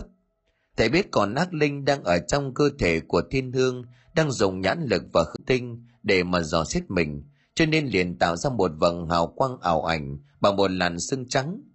Làn sưng đó được kết tụ từ giọt nước mắt của tiên hồ ngàn năm, nên kết giới của nó tạo ra thì không có ma quỷ nào có thể xuyên thủng được, kể cả là những ác linh có trăm năm đạo hạnh. Thầy vương lúc này cũng tỏ ra vô cùng thản nhiên, mỉm cười rồi gật đầu nói, đúng vậy, các bạn ở trường đều rất mong em quay lại, nếu em không được khỏe thì chỉ ngồi dự cho các bạn vui một chút không sao. Có vẻ như nhận thấy mọi thứ được an toàn với cái cơ thể mà con ác linh đang chiếm giữ, khi nó không nhìn ra điểm gì bất thường. Lúc này Thiên Hương liền nở một nụ cười, gật đầu nhìn thầy Phương đáp với một giọng điệu trầm trầm kỳ dị. Được, thầy cứ về đi, ngày mai em sẽ đến. Nhưng bà Hồng thì lại đang cảm thấy lo sợ, bà định lên tiếng nói gì với thầy Phương thì thầy đã nhanh chóng đứng lên, tỏ ý muốn ra về không quên cúi đầu chào bà Hùng một cái rồi cẩn dặn. Thôi xin phép chị, tôi còn bận giờ dậy, hẹn chị khi khác tôi lại đại diện nhà trường đến thăm, chị nhớ ngày mai 7 giờ sáng nhé. Đoàn thầy lại làm như không có chuyện gì quay sang nhìn Thiên Hương. Thầy về nhé, em cố nghỉ ngơi cho khỏe mà còn đi học lại, hẹn gặp em ngày mai. Thiên Hương chỉ gật đầu mà không đáp, ánh mắt ngó lơ vì có lẽ bây giờ còn ác linh không còn thấy có điều gì đáng ngờ cho nên không thèm bận tâm đến thầy phương. Bà hồng cũng vội vàng đứng lên bà mỉm cười nói với thầy để tôi tiễn thầy. Thầy phương gật đầu tỏ ý cảm ơn rồi ông dung mà bước ra ngoài. Bà hồng từ tốn nối gót theo sau. Nhưng khi mà cả hai người vừa đặt chân ra khỏi ngạch cửa đứng ở ngoài sân trước thì thầy phương liền nhét vội vào tay của bà hồng một mảnh giấy đã được vo tròn. Thầy nói khẽ, chỉ vừa đủ cho bà hồng nghe thấy. Về riêng hãy đọc, tôi là thầy phương. Nói xong, thầy liền nhanh chóng bước đi, bỏ lại khuôn mặt còn đang ngơ ngác nhìn của bà hồng. Thế nhưng rồi bà cũng nắm chặt tờ giấy, rồi ngay lập tức bỏ nhanh vào trong túi áo của mình. Sau đó bà định thần lại, rồi quay trở vào nhà nhìn thiên hương. Lúc này bà đã hiểu ra mọi chuyện sáng hôm sau bà hồng đã đánh thức thiên hương dậy từ sớm và tất nhiên là cô không biết chuyện gì nhưng khi nghe mẹ nói sẽ dẫn mình đến trường thì cũng vui vẻ háo hức cùng đi ngồi trên xe thiên hương vui vẻ nói với bà hùng Lâu rồi con mới được đến trường con nhớ thầy cô quá mẹ à. Bà Hùng nhìn đứa con gái ngây thơ vô tội của mình mà trong lòng cảm thấy xót xa vô hạn, nhưng cũng cố gắng gượng bà đáp. Để xem như thế nào rồi mẹ để cho con đi học lại. Thật hả mẹ? Bà Hồng gật đầu mỉm cười vuốt về lấy tóc con gái, mà cố gắng kìm nén nuốt giọt nước mắt vào trong. Chiếc xe vẫn tiếp tục chạy băng băng trên con đường quốc lộ. Thiện Hương cứ đưa mắt nhìn ra bên ngoài mà miệng luôn mỉm cười. Vì có lẽ đã rất lâu, cô không được những phút giây thoải mái như vậy. Rồi sau một hồi loanh quanh, chiếc xe cũng đổ xịt lại trên một con đường ngoại ô, cách xa lòng thành phố. Thiện Hương thoáng nhíu mày, nhìn bà Hùng rồi thắc mắc. Ủa mẹ không phải nói đến trường sao? Từ nãy giờ con cứ tưởng mẹ tiện đường đi công việc nên không hỏi. À, mẹ có việc à, ghé qua nhà người quen một chút con yên tâm không sợ trễ đâu. Thiên Hương tất nhiên là gật đầu cô mỉm cười rồi theo mẹ xuống xe. Bà Hồng dẫn Thiên Hương đi sâu vào bên trong con đường đất đỏ, hai bên mọc đầy những thân cây tùng cao lớn. Vì đã có đọc màu giấy của thầy Phương để lại, cho nên bà Hồng mới biết được chỗ này. Bà không nói với ông Hùng vì sợ sẽ làm lộ chuyện, bởi thầy Phương cũng đã dặn bà điều đó.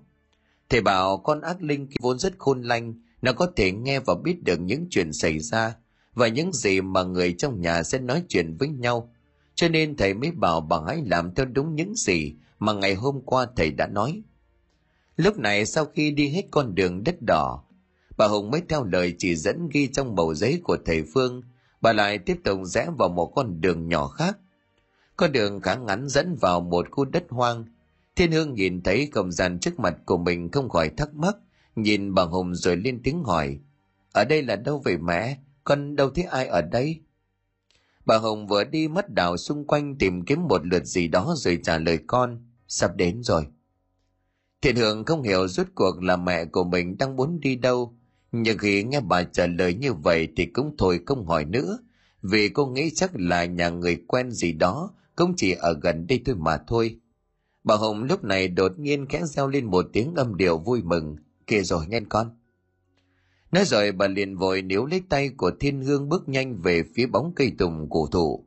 Ở phía dưới bên cạnh gốc tùng, có một ngôi miếu mái ngói đỏ tươi, đang sừng sững tỏa lạc vì dáng vẻ uy nghiêm.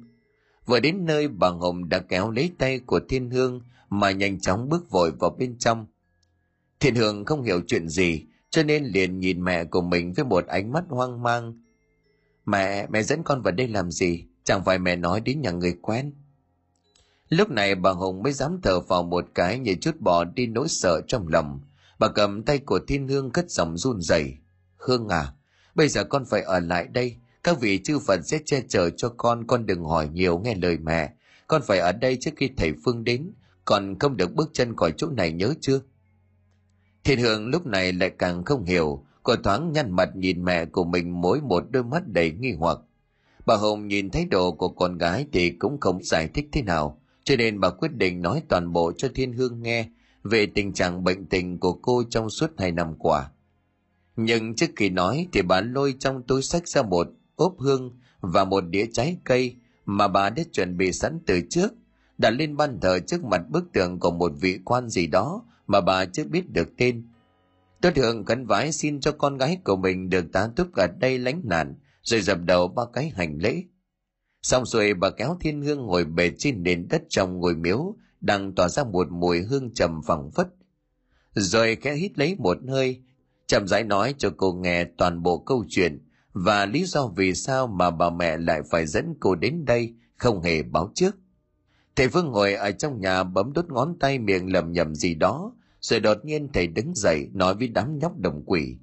Xong rồi, mọi chuyện như vậy là đã được giải quyết, Bây giờ chúng ta tới miếu quan công chuẩn bị tối nay hành đạo. Năm đứa đồng quỷ cùng với An nghe vậy thì ngay lập tức bay lên, đưa vòng quanh xung quanh thầy. An để nói, sư phụ, vậy thì kế hoạch của thầy đã thành công rồi phải không? Bây giờ thì cô Thiên Hương đã tới được miếu quan cầm, chúng ta cũng sẽ tới đó.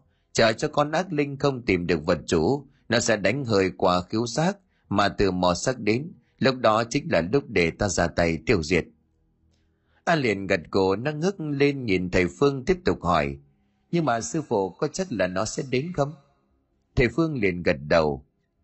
Tất nhiên là nó sẽ đến vì nó đang cần cái cơ thể của cô Thiên Hương, bởi nếu muốn tìm được người hợp mệnh mới thì nó phải chờ đợi thêm 100 năm nữa. Còn lý do vì sao mà nó nhất định phải đeo bám cổ để mà chiếm đoạt thần thức thì ta không biết. Thằng Kim nhanh miệng nói chen. Hôm trước sư phụ chẳng nói là vì nó muốn thoát kiếp ngạ quỷ, tới nhân gian này hỏng đổi cản khôn đó sao? Nhưng mà thầy Phương lại trầm ngâm một lúc rồi khẽ lắc đầu nói, có thể là như vậy mà cũng có còn lý do nào khác. Lúc này thằng Mộc liền lên tiếng, muốn biết thì cũng dễ thôi, sư phụ chẳng phải bảo tối nay sẽ tiêu diệt được nó, lúc đó thì hỏi thẳng ra. Thầy vương bất giác nở một nụ cười, rồi khẽ ả lên một tiếng nhìn Mộc khen ngợi. Có lý, thằng này hôm nay thông minh đột xuất quá. Thằng Mộc đừng sư phụ khen liền vành mũi lên, ra vẻ khoái chí. Bốn đứa còn lại thì chỉ nhìn nó biếu môi lắc đầu, như kiểu là chẳng quan tâm. Thầy Phượng lúc này mới nhanh chóng với lấy cái túi, vài đồ nghề khoác lên vai, nhìn đám nhóc mà nói, đi thôi, tao cần thời gian để chuẩn bị. Nói rồi thầy ngay lập tức lấy cái bình hồ lô, đám đồng quỷ biết ý liền vội vã chui toàn vào bên trong, rồi thầy cũng ngay lập tức bước vội ra cửa. An bay vụt theo nó nói loáng thoáng bên tài của thầy. Sư phụ người bắt xe ôm đi cho nhanh. Nhưng mà thầy Phương lại lắc đầu buông một câu trước khi mà bước thẳng ra ngoài con hẻm. Đi taxi cho nó sang. Quay lại với ngồi miếu dưới gốc cây tùng già lúc này, ông Hùng cũng đã có mặt ngay khi nhận được điện thoại của vợ. Ông lái xe từ công ty chạy thẳng đến đây. Thiên Hương chồng thấy ông thì chạy tới ôm, Cả người của cô run bần bật giọng nói có chút sợ hãi. Ba ơi, đừng sợ. Con ở đây sẽ được an toàn. Còn có ba mẹ nó không làm được gì con đâu. Thiên Hương từ lúc nghe mẹ kể xong về chuyện mình bị quỷ nhập, cô cũng rụng rời cả toàn thân. Có lẽ cô không thể tin nổi vào điều đó, thế nhưng mà là do chính miệng của bà Hùng đã nói, thì cô không thể nào tin đó là sự thật. Bà Hùng kéo lấy tay của chồng khuôn mặt vô cùng lo lắng rồi nói, vẫn chưa thấy thầy Phương đến ông ơi tôi lo quá. Ông Hùng một bên ôm con, một tay vỗ vào tay của vợ rồi trả lời. Đừng lo, chắc thầy cũng đang trên đường đến, cố đợi đi, con mình ở đây được an toàn rồi không sao cả. Bà mặc dù trong lòng đang nóng như lửa đốt, nhưng cũng đành gật đầu, vì chẳng phải biết làm gì hơn là ngoài chờ đợi. Vừa lúc đó thì thầy Phương cũng bất ngờ xuất hiện, thầy nhìn ông bằng hùng rồi nói ngay. thầy không đến trễ chứ. Bà Hùng vừa trông thấy thầy thì vô cùng mừng rỡ. Bà bước tới nhà gật đầu chào lễ với thầy Phương một cái rồi nhìn thầy mà nói. Tôi đợi thầy từ sáng. Ông hồng lúc này cũng buông tay khỏi người của thiên hương giống như là vợ chào lịch sự rồi lên tiếng nói. Thầy, bây giờ chúng ta phải làm gì tiếp theo? Thầy Vương khẽ cười đưa tay ra nghèo cho mọi người ngồi xuống, rồi mới thông thả trả lời. Các cậu cứ bình tĩnh đi, mọi chuyện đã có tôi đỏ liệu. Ông bà cứ yên tâm, tiểu thư sẽ không bị nó quấy phá nữa. Lúc này thiên hương mới chậm rãi bước lên, cúi đầu với thầy Phương một cái, sau đó cô mới rụt rè nói, em chào thầy. Bà Hồng lúc này chấn chỉnh, kìa, sao lại xưng em với thầy thế phải là con chứ? Không sao, dù gì tôi đây còn trẻ mà xưng em cũng được không sao cả. Lúc này chiếc bình hồ lô đang trong túi áo của thầy Phương đột nhiên động đậy, có tiếng cười khúc khích nói vọng ra.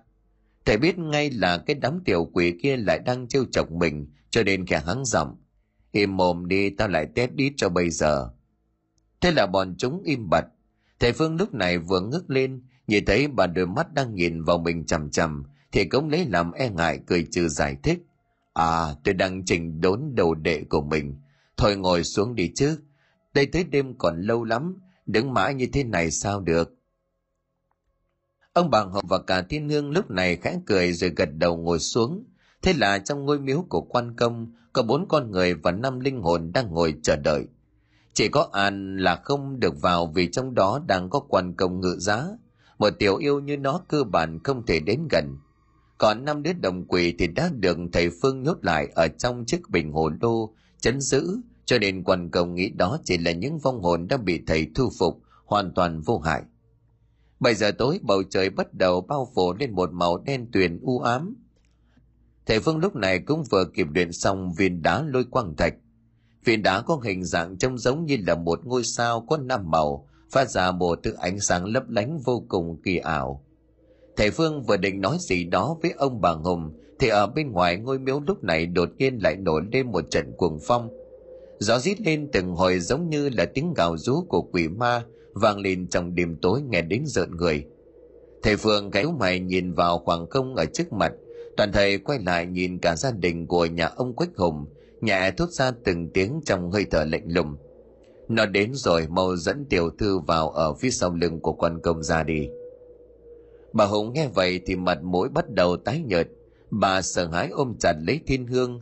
Còn ông hùng thì mặc dù là sợ, nhưng vẫn giữ được bình tĩnh ông nhìn thấy thầy phương rồi nói, vậy còn thầy liệu có ổn không? Thầy phương gật đầu, khuôn mặt vẫn không hề biến sắc, phong thái vẫn bình thản, mỉm cười nhìn ông hùng mà đáp, tôi không sao thầy có sao là nó thì đúng hơn, bây giờ thì lui vào trong đi. Ông hùng nghe vậy thì cảm thấy yên tâm, ông gật đầu rồi nhanh chóng kéo lấy hai mẹ con của thiên hương, lôi vào đứng ở phía sau lưng bức tượng của vị quan công đang gầm trên tay thanh long yểm nguyệt đao người người uy vũ ở bên ngoài gió càng lúc càng thổi mạnh, tiếng hú hòa lẫn vào tiếng của những tán cây đang rung lên xào xạc tạo ra một chuỗi âm thanh mà lúc này, đối với thầy phương thì thầy nghe thấy nó thật trói tai. Còn đối với gia đình của ông hùng thì chắc có lẽ đang cảm thấy vô cùng ghê sợ. Nó giống như là âm thanh được vọng về từ cõi địa ngục vậy. Thầy phương mắt nhìn đăm đăm ra bên ngoài, không hề tỏ ra nao núng, thầy còn mỉm cười tự nói quỷ già chi tiệt người mau tới đây. Và rất lời thì một cơn lốc xoáy màu đen từ trên cao bất ngờ lao xuống, rồi từ bên trong cơn lốc bỗng hiện ra một thân ảnh của một lão già tóc trắng. Nhưng mà gương mặt thì toàn một màu đen xì cộng hai hốc mắt trúng sâu đỏ ngầu kinh dị. Lão để đôi mắt như hai đống lửa của mình nhìn vào bên trong miếu quan công, rồi tức giận chỉ tay vào mặt của thầy phương, mà cất giọng nói ồm mồm nếu như là người thường không bao giờ nghe rõ. Khốn kiếp dám lửa ta thầy phương kẽ nhếch miệng cười. Lúc này thầy đã bước hẳn ra bên ngoài mà nhìn chằm chằm vào lão quỷ nhẹ nhàng nói. Là do nhãn lực của ngươi yếu kém không nhìn ra ta thì cũng đủ chứng tỏ. Ngươi không phải là đối thủ của ta rồi. Mạo quý đầu quy phục ta sẽ thả cho người một con đường để có thể dẫn về địa phủ. Hoán kiếp đầu thai. Lão quỷ già quắc đôi mắt đỏ ngầu lên giận dữ lão rút lên một tiếng rồi ngay lập tức lao đến nhắm vào thầy phương. Nhưng bất ngờ là một con quỷ thú đã kịp thời xuất hiện. Nó đứng chắn ngang trước mặt của thầy phương sơ cao móng vuốt lên đỡ lấy ngón đòn tấn công của lão quỷ. Quỷ thú gầm lên bằng một thức âm thanh vang vọng. Từ bên trong cái miệng có hai chiếc răng nành vô cùng sắc nhọn của nó, liên tục phả ra những làn khói đen đặc mùi từ khí, rồi thẳng vào thân ảnh của lão quỷ mà phản đòn cùng với những cú lộn ngược mình, lao tới cắn xé vào người của ác linh mà điên cuồng tấn công trực diện. Thầy vương chưa vội ra tay, thầy đứng lùi lại vài bước để xem rốt cuộc là con ác linh này có bản lĩnh gì. Đúng lúc này thì lão quỷ liền bay vút lên không trung, lão liền xòe rộng bàn tay của mình ra, nhanh chóng hóa thành một bàn tay bằng đá khổng lồ. Ngay lập tức túm lấy cổ của con quỷ thú mà bóp lấy rồi quật mạnh nó xuống dưới nền đất. Tiếng của lão rít lên trong gió. Xúc sinh, người cũng có đủ tư cách đánh với ta. Lúc này thầy phương mới vội vàng lao tới. Con quỷ thú cũng biến trở về với thân dạng là vong hồn của an. Nó liền ôm lấy ngực của mình thổ ra những ngụm huyết đen ngòm vì bị thương quá nặng. Thầy phương kéo tay của nó lên rồi hét, an, có sao rồi? Nhưng an lúc này đã nhắm nghiền hai mắt lại. Nó tuy chỉ là một linh hồn nhưng nó cũng biết đau và cũng sợ bị mất đi bảy phần hồn phách. Thầy phương đang quá chủ quan. Lúc này thầy biết ngay cả quỷ thú cũng đã bị nó đánh bại, thì năm đứa đồng quỷ kia chẳng là gì. Thầy tạm thời để an ở đó vụt đứng lên tiến về lão quỷ. Hai mắt của thầy long lên sòng sòng gần giọng. Khốn kiếp! Để ta tiến ngay một đoạn về cõi vĩnh hằng. Muốn đấu với ta sao? Gây trên đồ pháp được đâu. Thầy phương có lẽ cũng ý thức được điều đó khuôn mặt của thầy đanh lại, chẳng cần nói thêm điều gì mà ngay lập tức vận pháp. Hai cánh tay của thầy đưa lên cao rồi từ từ xoay chuyển, tạo thành một đường vòng của môn đạo thái cực quyền. Tiếp tục như vậy cho đến khi mà tốc lực phát ra từ cái vòng tròn đó lớn dần. Nó ngay lập tức tạo thành một cái cột lửa đỏ rực, rời khỏi tay của thầy phương mà bay lơ lửng ở trước mặt của thầy. Lão quỷ lúc này nhìn vào cột lửa lão nhận ra ngay đó chính là ngọn lửa vô minh, vô cùng lợi hại. Nhưng lão quỷ cũng không hề nao núng, liền thi triển ma thuật, phóng ra một cơn gió mạnh giật trên cấp 12 hóa thành một đạo lốc để đối phó với cột lửa của thầy phương. Nhưng mà luật bao đời nay hết lửa gặp gió thì lại càng cháy lớn hơn gấp bội. Hướng hồ chi lại là một ngọn lửa vô minh không bao giờ bị dập tắt. Thầy phương lúc này đang ở trong tư thế đứng tấn thầy liền nhanh chóng dùng pháp lực của mình để đẩy cột lửa đó bay thẳng về phía của lão quỷ. Trong những khoảnh khắc lão có lẽ đã nhận ra sai lầm của mình, cho nên tức giận gầm lên, lại dùng ma thuật để tạo ra lốc xoáy để đẩy cột lửa đi chệch về hướng khác. Thầy phương nhanh chóng dùng khẩu lệnh đưa tay ra lên miệng của mình niệm chú, sau đó thì chỉ nhìn về phía của cột lửa, vô mình mà hét lên. Hỏa thiên thần pháp, tiêu tốc ác hồn tiến đến quỷ môn, nghe tà hiệu lệnh sát.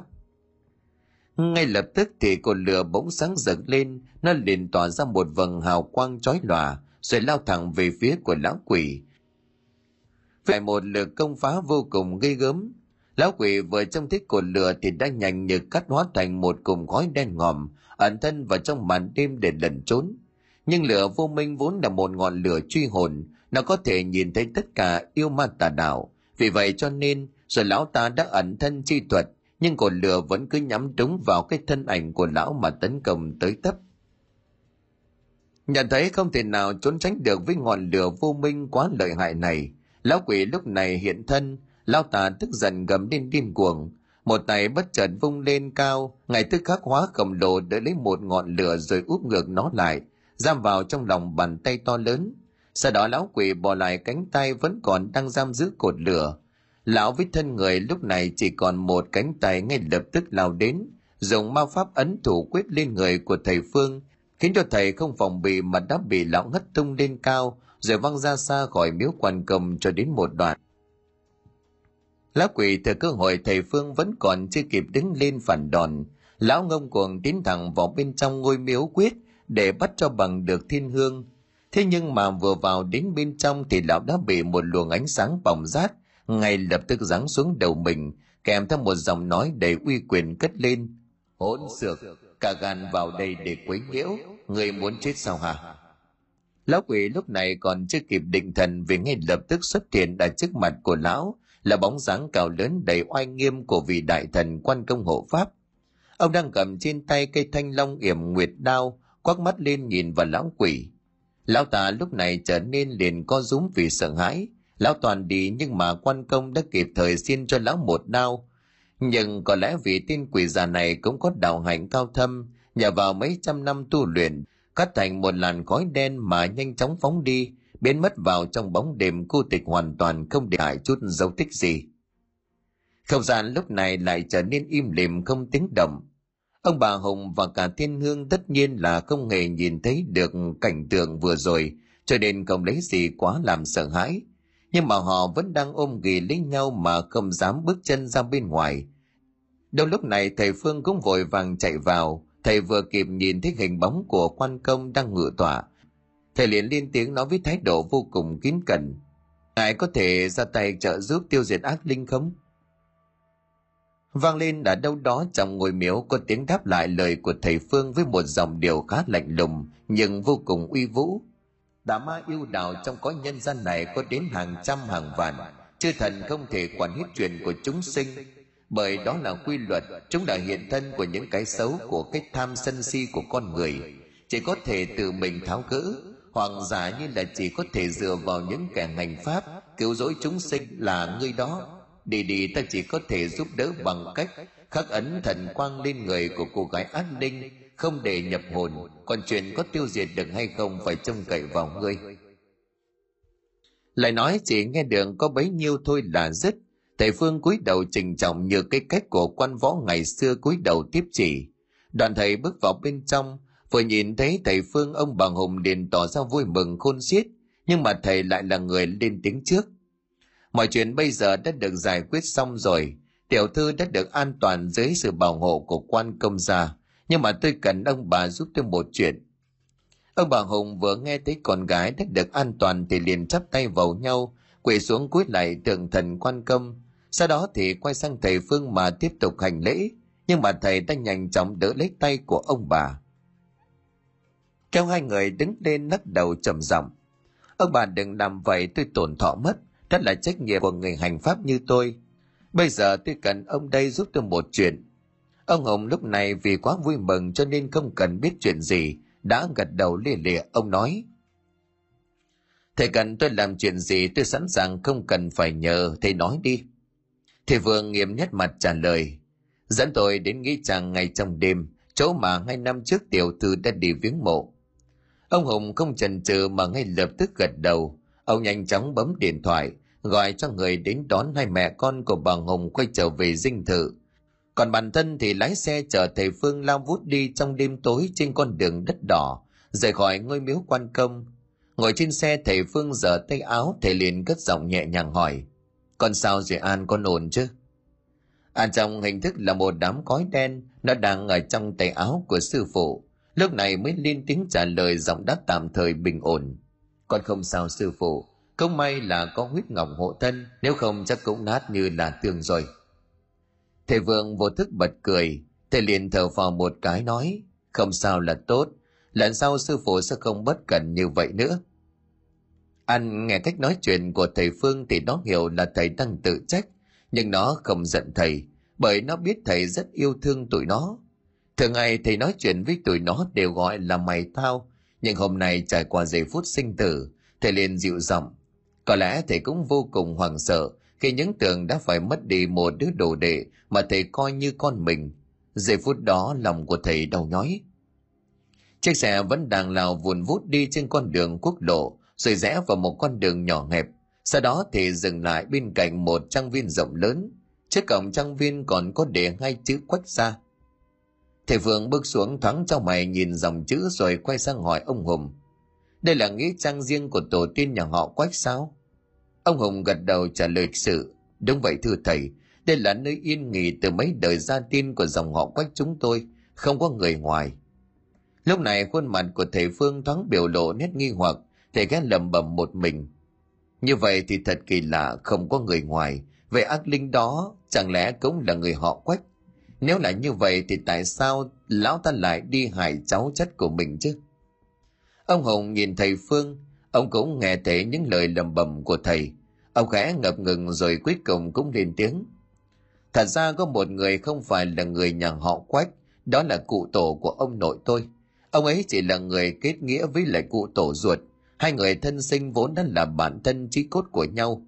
Tôi nghe kể lại vì là kết nghĩa cho nên là lúc cả hai cùng tử nạn, cậu cố mới đem cả hai quan tài về đây để chôn cất từ đó cũng xem cụ tổ như là người trong gia tộc cho đến tận bây giờ lúc này thầy phương như hiểu ra lý do thầy à một tiếng rồi ngước mắt lên nhìn ông hùng mà nói được rồi bây giờ ông có thể về vì ở đây có lẽ là không được an toàn cho ông khi nào tôi xử lý xong tôi sẽ đến dinh thự để gặp ông bà ông hùng vì cũng hơi e ngại đến mấy chuyện tâm linh bởi ông chỉ là người trần mắt thịt cho nên cũng khẽ gật đầu nhìn thầy Phương mà nói. Dạ vâng, nếu vậy tôi xin phép về, thầy hãy bảo trọng.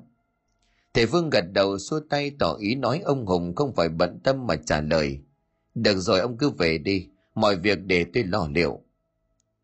Ông Hùng lại gật đầu rồi nhanh chóng bước vội ra xe, chỉ còn lại thầy Phương lúc này mới lấy ra chiếc bình hồ lô, thả ra nằm đứa âm binh đồng quỷ, đám nhóc được thả ra ngoài liền nhao nhao lên cất giọng sư phụ đại ca đâu lúc nãy con nghe đại ca bị đánh anh ấy có sao không sư phụ an lúc này ngay lập tức hiện thân nó nhìn năm đứa đồng quỷ khoát tay trả lời bình thản tao đây ta không chết được đâu mà lo thằng thùy liền nhanh miệng nói đại ca chết rồi còn muốn chết lần thứ hai sao an bỗng như là ngớ người nó vừa kịp nhận ra mình nói hớ Thế nhưng mà nó cũng liền xua tay liền bỏ qua nói.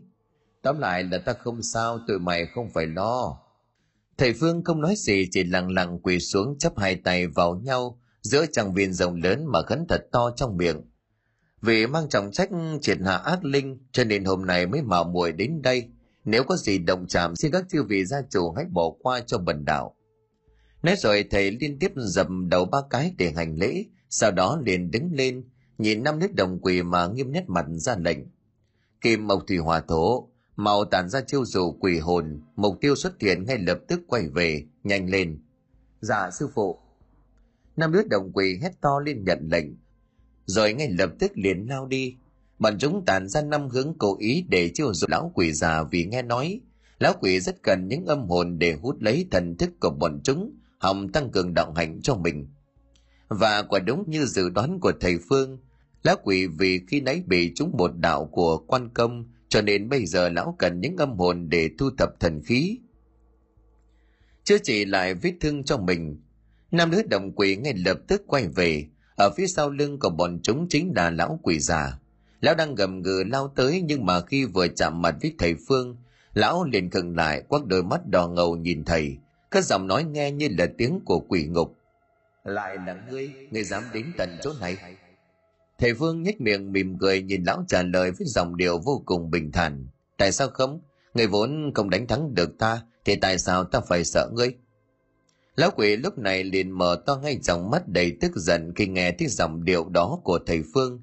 Nhưng rồi lão cũng ngay lập tức thay đổi thái độ, bật cười nắc nẻ nhìn thầy phương mà nói, người thắng ta sao?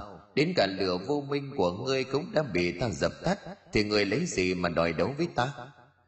Thầy phương không trả lời, lúc này liền đánh mặt lại chuẩn bị vận pháp. Lão quỷ nhìn thấy thì cũng thoáng đung đưa ngay trong mắt, mà nhìn chằm chằm vào thầy phương để quan sát. Ngay lập tức, lão lại hóa thành một làn khói đen để tránh đi đòn tấn công bất ngờ của thầy phương, bằng một lực công phá rất mạnh. Đến từ thanh kiếm chạm yêu được thầy tạo ra bằng ảo ảnh. Thanh kiếm lao đi vùn vút vào khoảng không. Nó vốn là một pháp bảo có thần khí có thể đánh hơi được mùi của quỷ hồn. Lão quỷ có vẻ như lại giống như lúc nãy, cảm thấy không thể trốn được cho nên cũng đành hiện thân.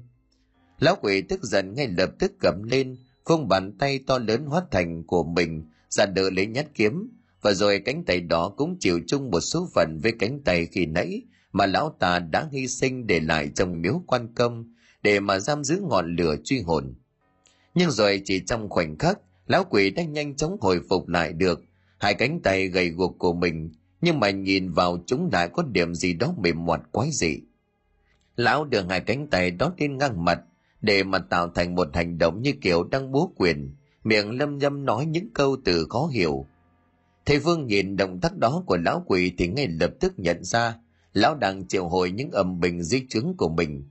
Và quả đúng những gì mà thầy suy đoán từ trong bóng đêm một quân đoàn âm binh với những cặp mắt xanh lè xuất hiện, bọn chúng bay vụt lên đứng trước mặt của tên quỷ già như đang đợi lệnh. Lão quỷ chỉ tay về phía sư đồ của thầy phương gầm lên trong đêm tối, giết chúng cho tao. Lúc âm binh nghe thấy cầu lệnh thì ngay lập tức lao lên, cùng với những âm thanh gào rú vang vọng đến giận người lúc này năm âm binh, đồng quỷ và cả quỷ chú của thầy phương cũng đã sẵn sàng khoác đôi mắt lên sáng rực lao vào nghênh chiến. Cuộc chiến giữa những vong hồn nhanh chóng diễn ra, bên trong quần viên có những ngôi mộ nằm im lìm, giống như họ đang sợ hãi điều gì. Mặc dù cho đồ tể của mình đang quẩn nhau với đám âm binh của lão quỷ già, vì thầy phương biết bọn chúng cơ bản không phải là đối thủ của âm binh đồng quỷ vì đã gọi là đồng quỷ thì tất nhiên cấp bậc và ma pháp cũng sẽ cao hơn so với những đắng âm binh tầm thường. Thầy vương nhìn lăm lăm vào lão quỷ, thầy gắn lên từng tiếng. Lão già khốn kiếp, chết rồi không lo tu đạo để mà đầu thai, còn vương vấn trên cõi dương trần hại người vô tội. Hôm nay ta sẽ thay trời hành đạo, tiến vòng người về lại địa phủ lão quỷ lúc này bật cười té lên, lão ta chẳng những không tỏ ra nao núng mà còn mở toàn đôi mắt đỏ ngầu, nhìn thầy phương thách thức. Để ta xem ngươi có bản lĩnh đó không? Lão vừa dứt lời thì thầy phương cũng ngay lập tức lao đến. Một người, một quỷ lại có thêm những cuộc chiến diễn ra vang động, làm rung chuyển cả đất trời trong bóng đêm bao phủ lên cả khuôn viên của dòng họ. Nhà quách ra đầy bí ẩn. Sư phụ, chúng còn đang hạ hít âm binh người hãy lui về để bọn con đền tiếp sức. Giọng của an vang lên lúc này nó trông thấy thầy phương đang ở trong thế bị động, vì quả thật đạo hành của lão quỷ già không thể xem thường. Thầy phương nhanh chóng đổi lại, thầy lấy trong túi ra viên đá lôi quang thạch, rồi tung nó lên cao. Viên đá ngay lập tức tỏa ra một vầng hào quang ngũ sắc sáng rực khắp cả một vùng. Thầy quay lại nhìn vào đám nhóc đồng quỷ ra lệnh, kim mộc thủy hỏa thổ, mau vào hào quang ngũ sắc quỷ thú hồng tâm, lập trận đồ diệt quỷ. Đám nhóc giả to một tiếng rồi ngay lập tức lao vào bên trong vầng hào quang ngũ sắc, đứng ở năm góc, rồi sau đó hóa thân thành năm đốm lửa sáng rực để dàn trận. An cũng nhanh như cắt hóa về thành quỷ thú, phóng vào đứng ở giữa, trận đồ ngay lập tức hiện ra theo tượng hình bát quái, có đôi mắt đỏ rực của quỷ thú làm hồng tâm thầy vương lùi lại mấy bước, thầy đưa hai ngón tay đặt lên miệng lầm rầm niệm chú. Rồi sau đó chỉ thẳng về phía lôi quang thạch, hét lên một câu vang vọng cả một vùng. Ngũ hành tâm dưng trận lôi quang nhập ma thân triệu hồi hòa diệm thần, tiến quỷ về âm cảnh. Ngay lập tức quỷ thú lắc mình gầm lên, nằm đốm lửa nhanh chóng nhập thể vào cùng quỷ thú. Nó biến thành một con rồng mắt đỏ dưới ánh sáng của lôi quang thạch miệng phun ra từng đợt hỏa diệm liên tiếp rồi thẳng vào người của lão quỷ già. Lúc này vẫn còn đang chưa kịp hiểu chuyện gì xảy ra. Lão bị ngọn lửa thần thiêu đốt, toàn thân đau đớn rú lên từng chàng thầy phương vẫn còn nhìn vào quỷ thú rồi ra khẩu lệnh, đốt tiếp. Và thế là từng đợt hỏa diệm lại tiếp tục ra xuống người của ác linh. Lão ta không ngừng kêu gào rồi vào giây phút lão ta sắp không chịu được. Cả thân ảnh của lão từ từ hóa thành một làn khói đen thì ở trước mặt của thầy phương bỗng hiện ra một bóng người mờ nhạt như xương. Bóng người quỳ thụp xuống, cất lên giọng văng vẳng bên tai. Xin thủ hạ lưu tình, ông ta không hại người, chỉ là vì chấp niệm quá sâu cho nên lầm đường lạc lối xin thầy nương tay. Thầy phương liền ra hiệu cho quỷ thú dừng lại. Thầy đưa mắt nhìn vào thân ảnh vừa xuất hiện khẽ khàng hỏi, bà là ai? Cái bóng lúc này từ từ hiện thân, đó là một bà lão đầu tóc bạc trắng bà có khuôn mặt hiền từ phúc hậu. Bà từ tốn lên tiếng bằng một âm giọng văng vẳng như từ cõi xa xăm, mặc dù đang đứng rất gần bà nói. Tôi là bà nội của thiên hương, ông ta chính là cụ sư tổ của nó, nhưng mà không có cùng huyết thống. Năm xưa vì đã đem lòng yêu thương bà cụ, nhưng mối tình ngang cháy đó ông ấy cũng không dám đổ vì dù gì họ cũng là anh em thích nghĩa. Cho đến lúc chết đi, ông ấy vẫn ôm trọn trong lòng một nỗi oán tình mà cứ ở lại chìm trốn nhân gian này không chịu siêu thoát. Bà lão nói đến đây thì ngưng lại. Bà nhìn vào thân ảnh của lão quỷ lúc nãy mà nằm bẹp dí trên nền đất, rồi bà khẽ thở dài tiếp tục câu chuyện. Ông ta vì mang chấp niệm quá sâu, có lẽ vì vậy mà không cam tâm cho nên cứ vật vờ ở trên cõi nhân gian này, trải qua bao thế hệ và để tồn tại để lần tránh sự truy sát của hắc bạch vô thường. Ông ta đã tu luyện tà đạo rồi dần mất đi tâm thức nhưng mà sự chấp niệm và mối oan tình thì vẫn không quên. Cho nên khi nhìn thấy thiên hương, vì khuôn mặt của nó quá giống với bà cụ, ông ta quyết lòng chiếm hữu. Kể ra cũng tội nhưng mà tôi cam đoan với thầy, ông ta chưa bao giờ hại người. Chỉ là dùng những âm binh và ma pháp tà đạo để mà chấn giữ những vong hồn của dòng họ quách. Bởi ông ta sợ mọi người sẽ ngăn cản chuyện ông ta chiếm giữ thiên hương.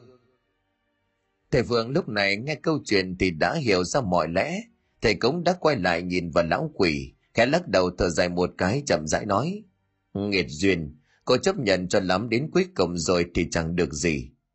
Bà lão lúc này tiếp tục cúi người xuống giọng cầu xin, tôi biết hết rồi, tôi đã nói hết rồi, kính xin thầy nâng tay, tha cho ông ta một con đường để còn có thể được luân hồi chuyển tiếp thầy phương liền xô tay nhìn bà lão mà cúi đầu đáp trả, bà đừng hành lễ tôi tôi không dám nhận đoạn thầy im lặng vài giây, rồi nhanh chóng quay sang nhìn quỷ thú ra lệnh, rồi thu lại trận đồ.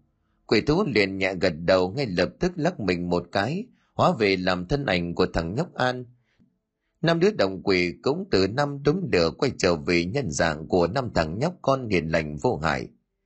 Thầy vương nhìn bà lão khẽ gật đầu trầm giọng nói, được rồi, bà cứ an lòng yên nghỉ, tôi hứa sẽ giúp ông ta buông bỏ được chấp niệm không còn làm ngạ quỷ vất vưởng trên chốn dương trần nữa bà đừng lo.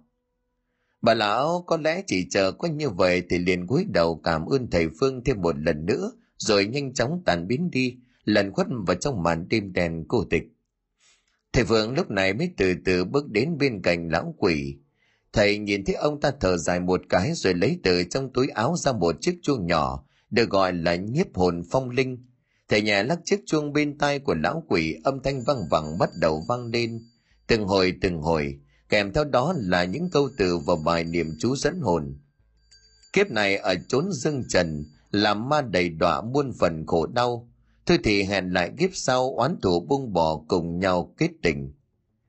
Thời niệm hết câu thì lại tiếp tục lắc chuông cho đến khi lão quỷ lúc này trên gương mặt đã từ từ thay đổi. Từ đen ngòm xám xịt trở nên bình thường rồi hóa thành nhân dạng của một con người hoàn thiện. Lão chắp tay vào nhau cúi đầu trước thầy Phương cất giọng nói. Cảm ơn thầy đã phổ độ tôi đã biết mình sai, cam tâm chịu phạt trước diêm la điện. Nhưng thầy Phương lại lắc đầu, thầy nhìn ông ta mà nói, Phật Pháp vô biên sẽ không tiền đường của bất cứ một chúng sinh nào biết ăn năn sám hối. Hướng hộ chi ông vốn dĩ chưa từng hại người, yên tâm đi, đừng lo về điều đó. Lão quỷ lúc này mới khẽ cúi đầu rồi ông ta lại cất giọng cảm ơn thầy Phương thêm một lần nữa. Rồi trước khi biến mất vào màn đêm ở trong trang viên rộng lớn của dòng họ quách xa, với những nấm mộ im đềm trong bóng tối thâm u vô cùng lạnh lẽo. Xong việc rồi, quay về thôi. Thầy Phương sau khi mà đã quỳ xuống cấn vái gì đó trước những bài vị của người nhà họ quách, thì cũng vội vàng đứng lên nói với đám nhóc âm binh đồng quỷ. An thoáng im lặng một lúc, thầy vương nhìn thấy nó tự nhiên lại không nói gì cái nhíu mày, lên tiếng hỏi, sao vậy, còn vương vấn gì ở đây? An lắc đầu nó bình thản trả lời, sư phụ, ở đây cách xa nhà mình đến hàng chục km, tụi con thì có thể bay, còn người người đi xe căng hải về hả? Thầy vương nghe xong thì lúc này mới vội ngớ người, thầy liền buột miệng kêu, thôi bỏ mẹ rồi, quên mất, lỡ mà kêu ông ta đi rồi bây giờ lấy gì để về đấy? An lắc đầu, nó thở dài nhún vai. Hộ phòng gọi vũ chạm yêu trừ ma giờ lại phải cút bộ về nhà thì có chán không chứ? Năm đứa đồng quỷ lúc này cũng nhìn vào sư phụ của mình với một đôi mắt ngào ngán. Thở dài mà nói tiếp. Sư phụ đúng là kiểu thả một phút huy hoàng rồi vụt tắt tụi bay có im không ta dán mồm vào hết bây giờ, đi về thầy phương lúc này lại quay trở về với con người thật sự của mình nhưng đám nhóc lại không hề tỏ ra sợ hãi mà lại còn vui vẻ quái bật cười khúc khích. Bọn chúng bay vòng vòng xung quanh bên cạnh thầy phương mà nói cười rôm rả. Bảy thầy trò cùng nhau vượt dài trên con đường quốc lộ tiếp tục với những cuộc hành trình trừ ma diệt quỷ thế thiên hành đạo của mình. Bóng dáng của thầy Phương cao lớn điên hẳn trên con đường ngập đầy gió bụi của bầu trời đêm u tối, thâm trầm như chính cuộc đời của thầy vậy.